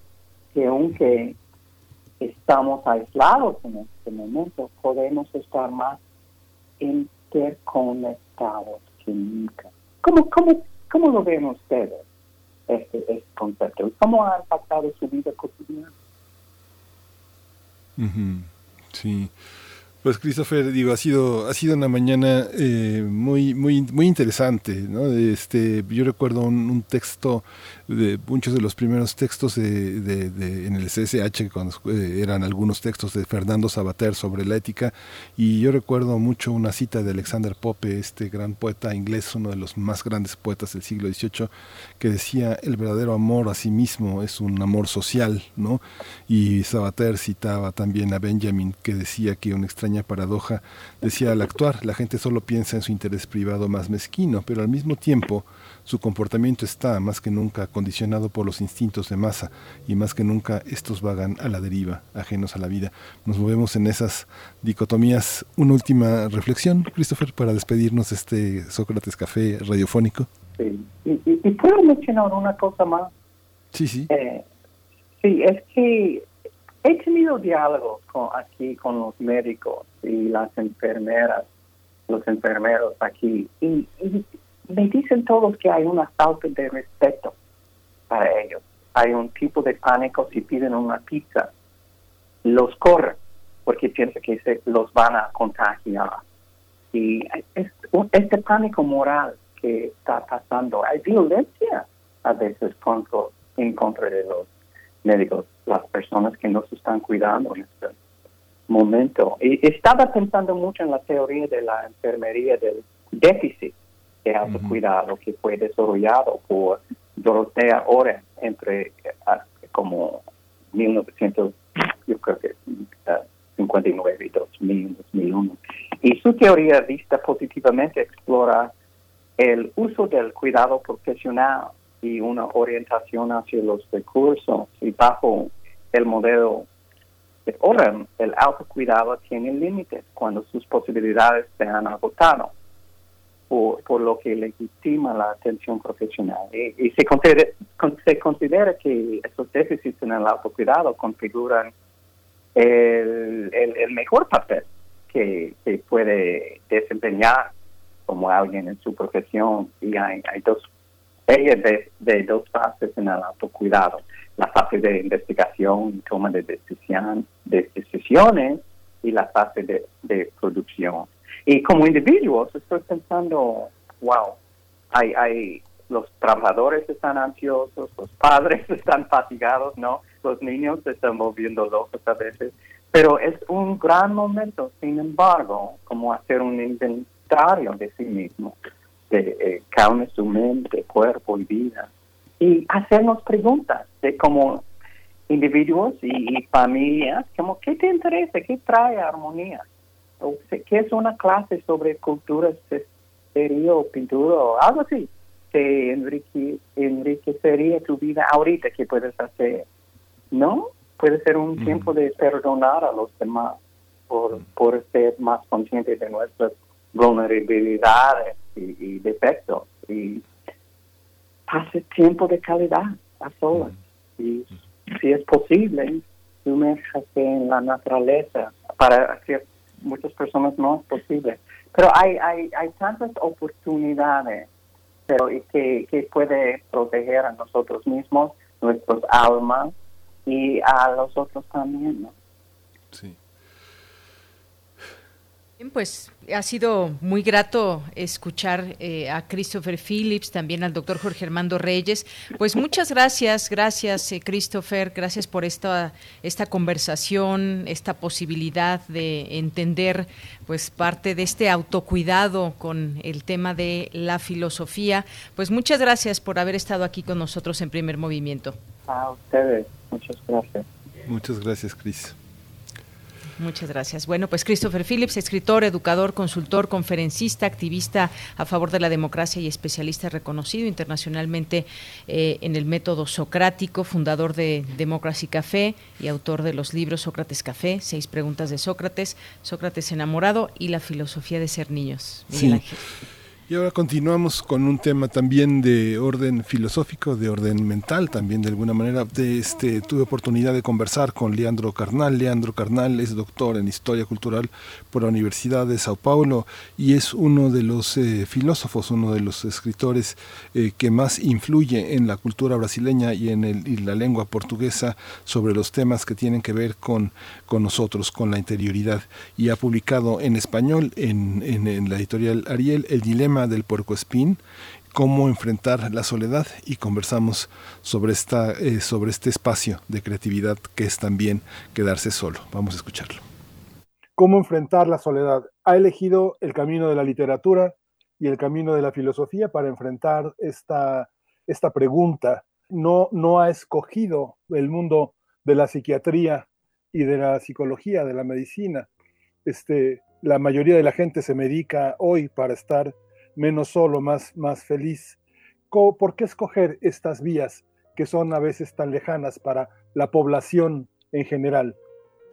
Bueno, en primer lugar, eh, por, ah, por causa de mi formación. Soy historiador y filósofo, no soy médico, psiquiatra, pero también no creo mucho en las medicaciones, creo en la reflexión, creo en la literatura, creo en los libros. Para la mayoría de las personas, no para todos. Hay casos graves de depresión que necesitan de medicación, pero no soy médico, não sou médico, sou historiador e filósofo, e a mim me encanta o debate, a consciência, as palavras, o texto, uh, os labirintos de la soledad, para usar a expressão de Otávio Paz sobre Sora Juana Inês de la Cruz, o labirinto de la soledad, e para poder conversar, e conversando com nossos fantasmas, uh, se pueda achar uma via para sair de la depresión, de la melancolía, de, de las cosas que nos prenden a la tristeza. Leandro, hay, eh, eh, en 1915 Sigmund Freud descubrió que había una neurosis que no era la de transferencia, que era una neurosis psicótica, que era el narcisismo. Después Sí. eh, Melanie Klein descubrió que había un monto de envidia en los seres humanos con el que había que lidiar, como si hubiera algo constitucional en la naturaleza de las personas. La soledad es una cuestión, es una, es una constitución del psiquismo o es algo que se adquiere. Eh, creo que la soledad es algo natural e inevitable. Como yo me relaciono, cuál es el diálogo con la soledad, esto es diferente. Por ejemplo, ha citado Melanie Klein, eh, ha citado Sigmund Freud. Eh, yo pienso a partir de Schopenhauer. Los erizos necesitan calor y se unen. Eh, sin embargo, se pegan entre sí, sienten dolor, se separan y comienzan a sentir frío. Después de todo, ¿cuál es el equilibrio entre el frío y el dolor? ¿Cómo lidiar con las espinas de los demás? Este es el dilema del puerco espín. Y para mí importa menos si es una naturaleza o si es algo de la cultura, del malestar de la civilización, como Freud ha dicho. Pero es algo que todos tenemos. Dolor por la ausencia de personas, dolor por la presencia de personas. Ujú. Dicen, vivimos, vivimos en este momento en, una, en un momento muy difícil en términos del duelo, de la, de la soledad y del confinamiento. Eh, todo, lo, todo lo que hay en la publicidad, en la mercadotecnia, dice supéralo, de ya, este, déjalo pasar, ya, ya pasó, ya se fue, vuelve a la vida, sonríe, incorpórate a la fiesta. Pero, ¿cómo, cómo ah, no, en qué momento la soledad se convierte en algo patológico y en qué momento se convierte en algo fecundo? Ah, bien, la soledad puede verse como negativa primariamente, algo que me deprime, sobre todo la soledad impuesta, una celda solitaria, una pandemia, estar en casa contra la voluntad. La soledad como positiva es un concepto nuevo. Uso mi tiempo, por ejemplo, a solas para producir algo que me ilumine, buena lectura, meditación, música, reflexión, transformo mi aislamiento en algo que me trae paz y alegría. La peor soledad todavía es con dos personas o en medio de una gran ciudad como San Pablo, donde estoy, o la Ciudad de México. Es la peor soledad en la metrópoli. Ujú. Se dice que tanto Freud eh, eh, como Melanie Klein, que fue un especialista en el juego, en los niños, decía que una de las grandes conquistas de la individualidad infantil consiste en aprender a quedarse solo. ¿Cómo se queda uno so- solo? ¿Uno juega? ¿Uno medita? ¿Cómo combinar esta, esta, esta asertividad de la soledad? ¿Jugar o este, ponerse serio y crear, inventar, escribir?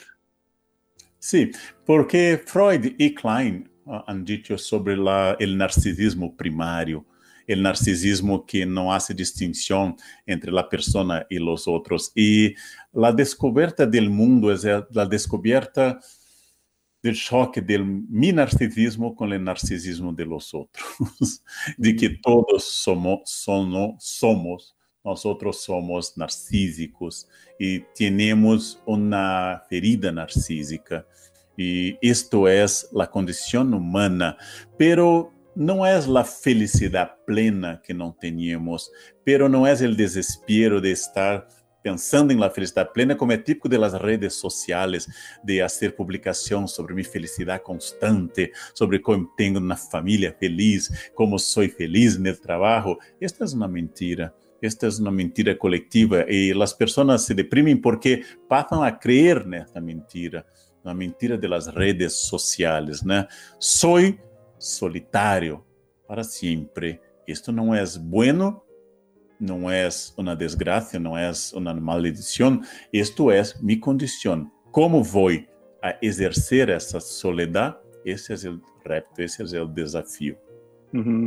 Usted eh, es un país que es muy cercano a nosotros y cercano a nosotros es Guimaraes Rosa, es eh, Jorge Amado, es este, esta, esta visión de, eh, de estar siempre acompañados, tanto en México como en Brasil. Es muy difícil quedarse a solas. Llegan, llegan amigos, llegan parientes, eh, hay, hay fiestas, matrimonios, bautizos, todo el tiempo hay algo que nos convoca a estar juntos. Este, ¿cómo, cómo, este, ¿Cómo quedarse solo? ¿Cómo se puede uno quedar solo sin ofender a los demás? Hay un chiste acá que han dicho que durante la pandemia necesitamos de dos metros de distancia las personas. Y en Suiza, en Zurich, han dicho, ¿por qué tan próximas dos metros? Porque las personas están cerca. Una es un chiste acá. Nosotros somos latinos, somos gregarios, somos sociales, uh, para el bien y para el mal, somos gregarios y somos sociales. Tenemos mucho interés en la vida ajena, tenemos mucho interés en los Ujú. otros. Y somos naturalmente sociales. Nuestro grande historiador Thierry Buarque de Holanda escrito en 1936 Raíces de Brasil sobre el brasileño como un nombre cordial de cor cordis, del latino cor cordis, de corazón, não cordial como bien educado, cordial como pasional. Y som- nosotros somos pasionales, matamos muchísimo en el tránsito, matamos muchísimo en el tráfico, matamos muchísimo en todos los campos porque somos pasionales, né? Nuestra soledad es pasional, como en Guimarães Rosa, como en Gran Sertão Veredas, como en Sagrana y otras obras, como en Pedro Páramo, como en Llano en Llamas, como en toda la literatura y toda la reflexión sobre la soledad latina, la soledad de ag- agora un colombiano, 100 años de soledad. Ujú. Como para todos nosotros estamos condenados a la soledad. Y esto no es una maldición, como ha dicho, esto es la condición que tenemos. Usted eh, que ha eh, incursionado tanto en la filosofía y en la, y en la literatura, el teatro es un paradigma importante. En la literatura, en la literatura dramática está el monólogo, que aparentemente es una forma de quedarse solo, pero ese monólogo siempre se dirige a alguien. Y está el monólogo joyceano, el monólogo de Joyce, el del Ulises, que este, Bloom, que le suena todo en la cabeza mientras va callado y solo en la calle. ¿Cómo conviven estas dos formas de lo poético y de lo, y de lo narrativo en nosotros, en, el, en los seres solos? No hemos nacido en una isla como la Irlanda, somos nacido Sí. en el continente, pero el monólogo del príncipe Hamlet, el monólogo de, de, lo, de Job en la Biblia con los amigos, nosotros estamos siempre, siempre en monólogos, siempre. Eh, monólogos cuando casamos, monólogos cuando estamos en las festas, estamos siempre en monólogos. De quando em vez, solamente uma vez na vida, parece que há alguém que nos escuta. É uma exceção. E, provavelmente é uma miragem, é um sonho. Né? Nós estamos em monólogo observando o mundo por espejos, como queria Calderón. Pero a mim me encanta muito La Casa de Bernarda Alba, uh, ou coisas como Garcia Lorca, em que se habla de la soledad em família de la soledad vivida uh, entre personas, no, caso en España, ¿no? la soledad de personas que son sociales, como el Grande Gatsby de Fitzgerald, por ejemplo, uh, o de hombres em situação, situações de isolamento, como uh, Heart of Darkness, não sei como é em espanhol, de El Conrad. corazón, el corazón El- de las tinieblas. La Colación de las Tinieblas, Heart of Darkness, de Conrad, es em Kurt um isolamento cultural e, e sádico e violento. ¿no? Esto es una cuestión muy muy importante para que se haga la distinción entre la solitud y la soledad. Son dos conceptos parecidos, pero son muy distintos, né? Yo quiero estar aislado às vezes e não quero em outras vezes. E entre um e outro temos os livros, uma forma segura e a ser uma ponte entre as islas, que cada pessoa é uma isla aislada do mundo, né? Como como pensam todos os filósofos, refletir, reflexionar, a ser produção literária e filosófica é um caminho, é uma via para diminuir a condição de estarmos aislados. Não há problema em estar solo, pero também não há problema em estar com alguém. Esto é um caminho humano. Somos contraditórios. Isto é bueno. A contradição é buena, né? As pedras, as árvores não são contraditórias. Nós outros somos contraditorios porque somos humanos. Pues con esto hemos llegado al final. Gracias, gracias Miguel Ángel por esta entrevista. Qué gran tema este de la, de la soledad. Muy buena recomendación y pues ya nos vamos. Sí, ya nos vamos, ya nos dieron las 10 como en la canción de Sabina. Gracias, Deyanira Morán. Nos escuchamos el lunes con Berenice Camacho de regreso de las vacaciones. Esto fue Primer Movimiento. El mundo desde la universidad. Radio UNAM presentó Primer movimiento. El mundo desde la universidad. Con Berenice Camacho y Miguel Ángel Quemain en la conducción. Frida Saldívar y Uriel Gámez, producción. Antonio Quijano y Patricia Zavala, noticias. Miriam Trejo y Rodrigo Mota, coordinadores de invitados. Tamara Quirós, redes sociales. Arturo González y Socorro Montes, Operación técnica. Locución, Tessa Uribe y Juan Stack. Voluntariado, Isela Gama.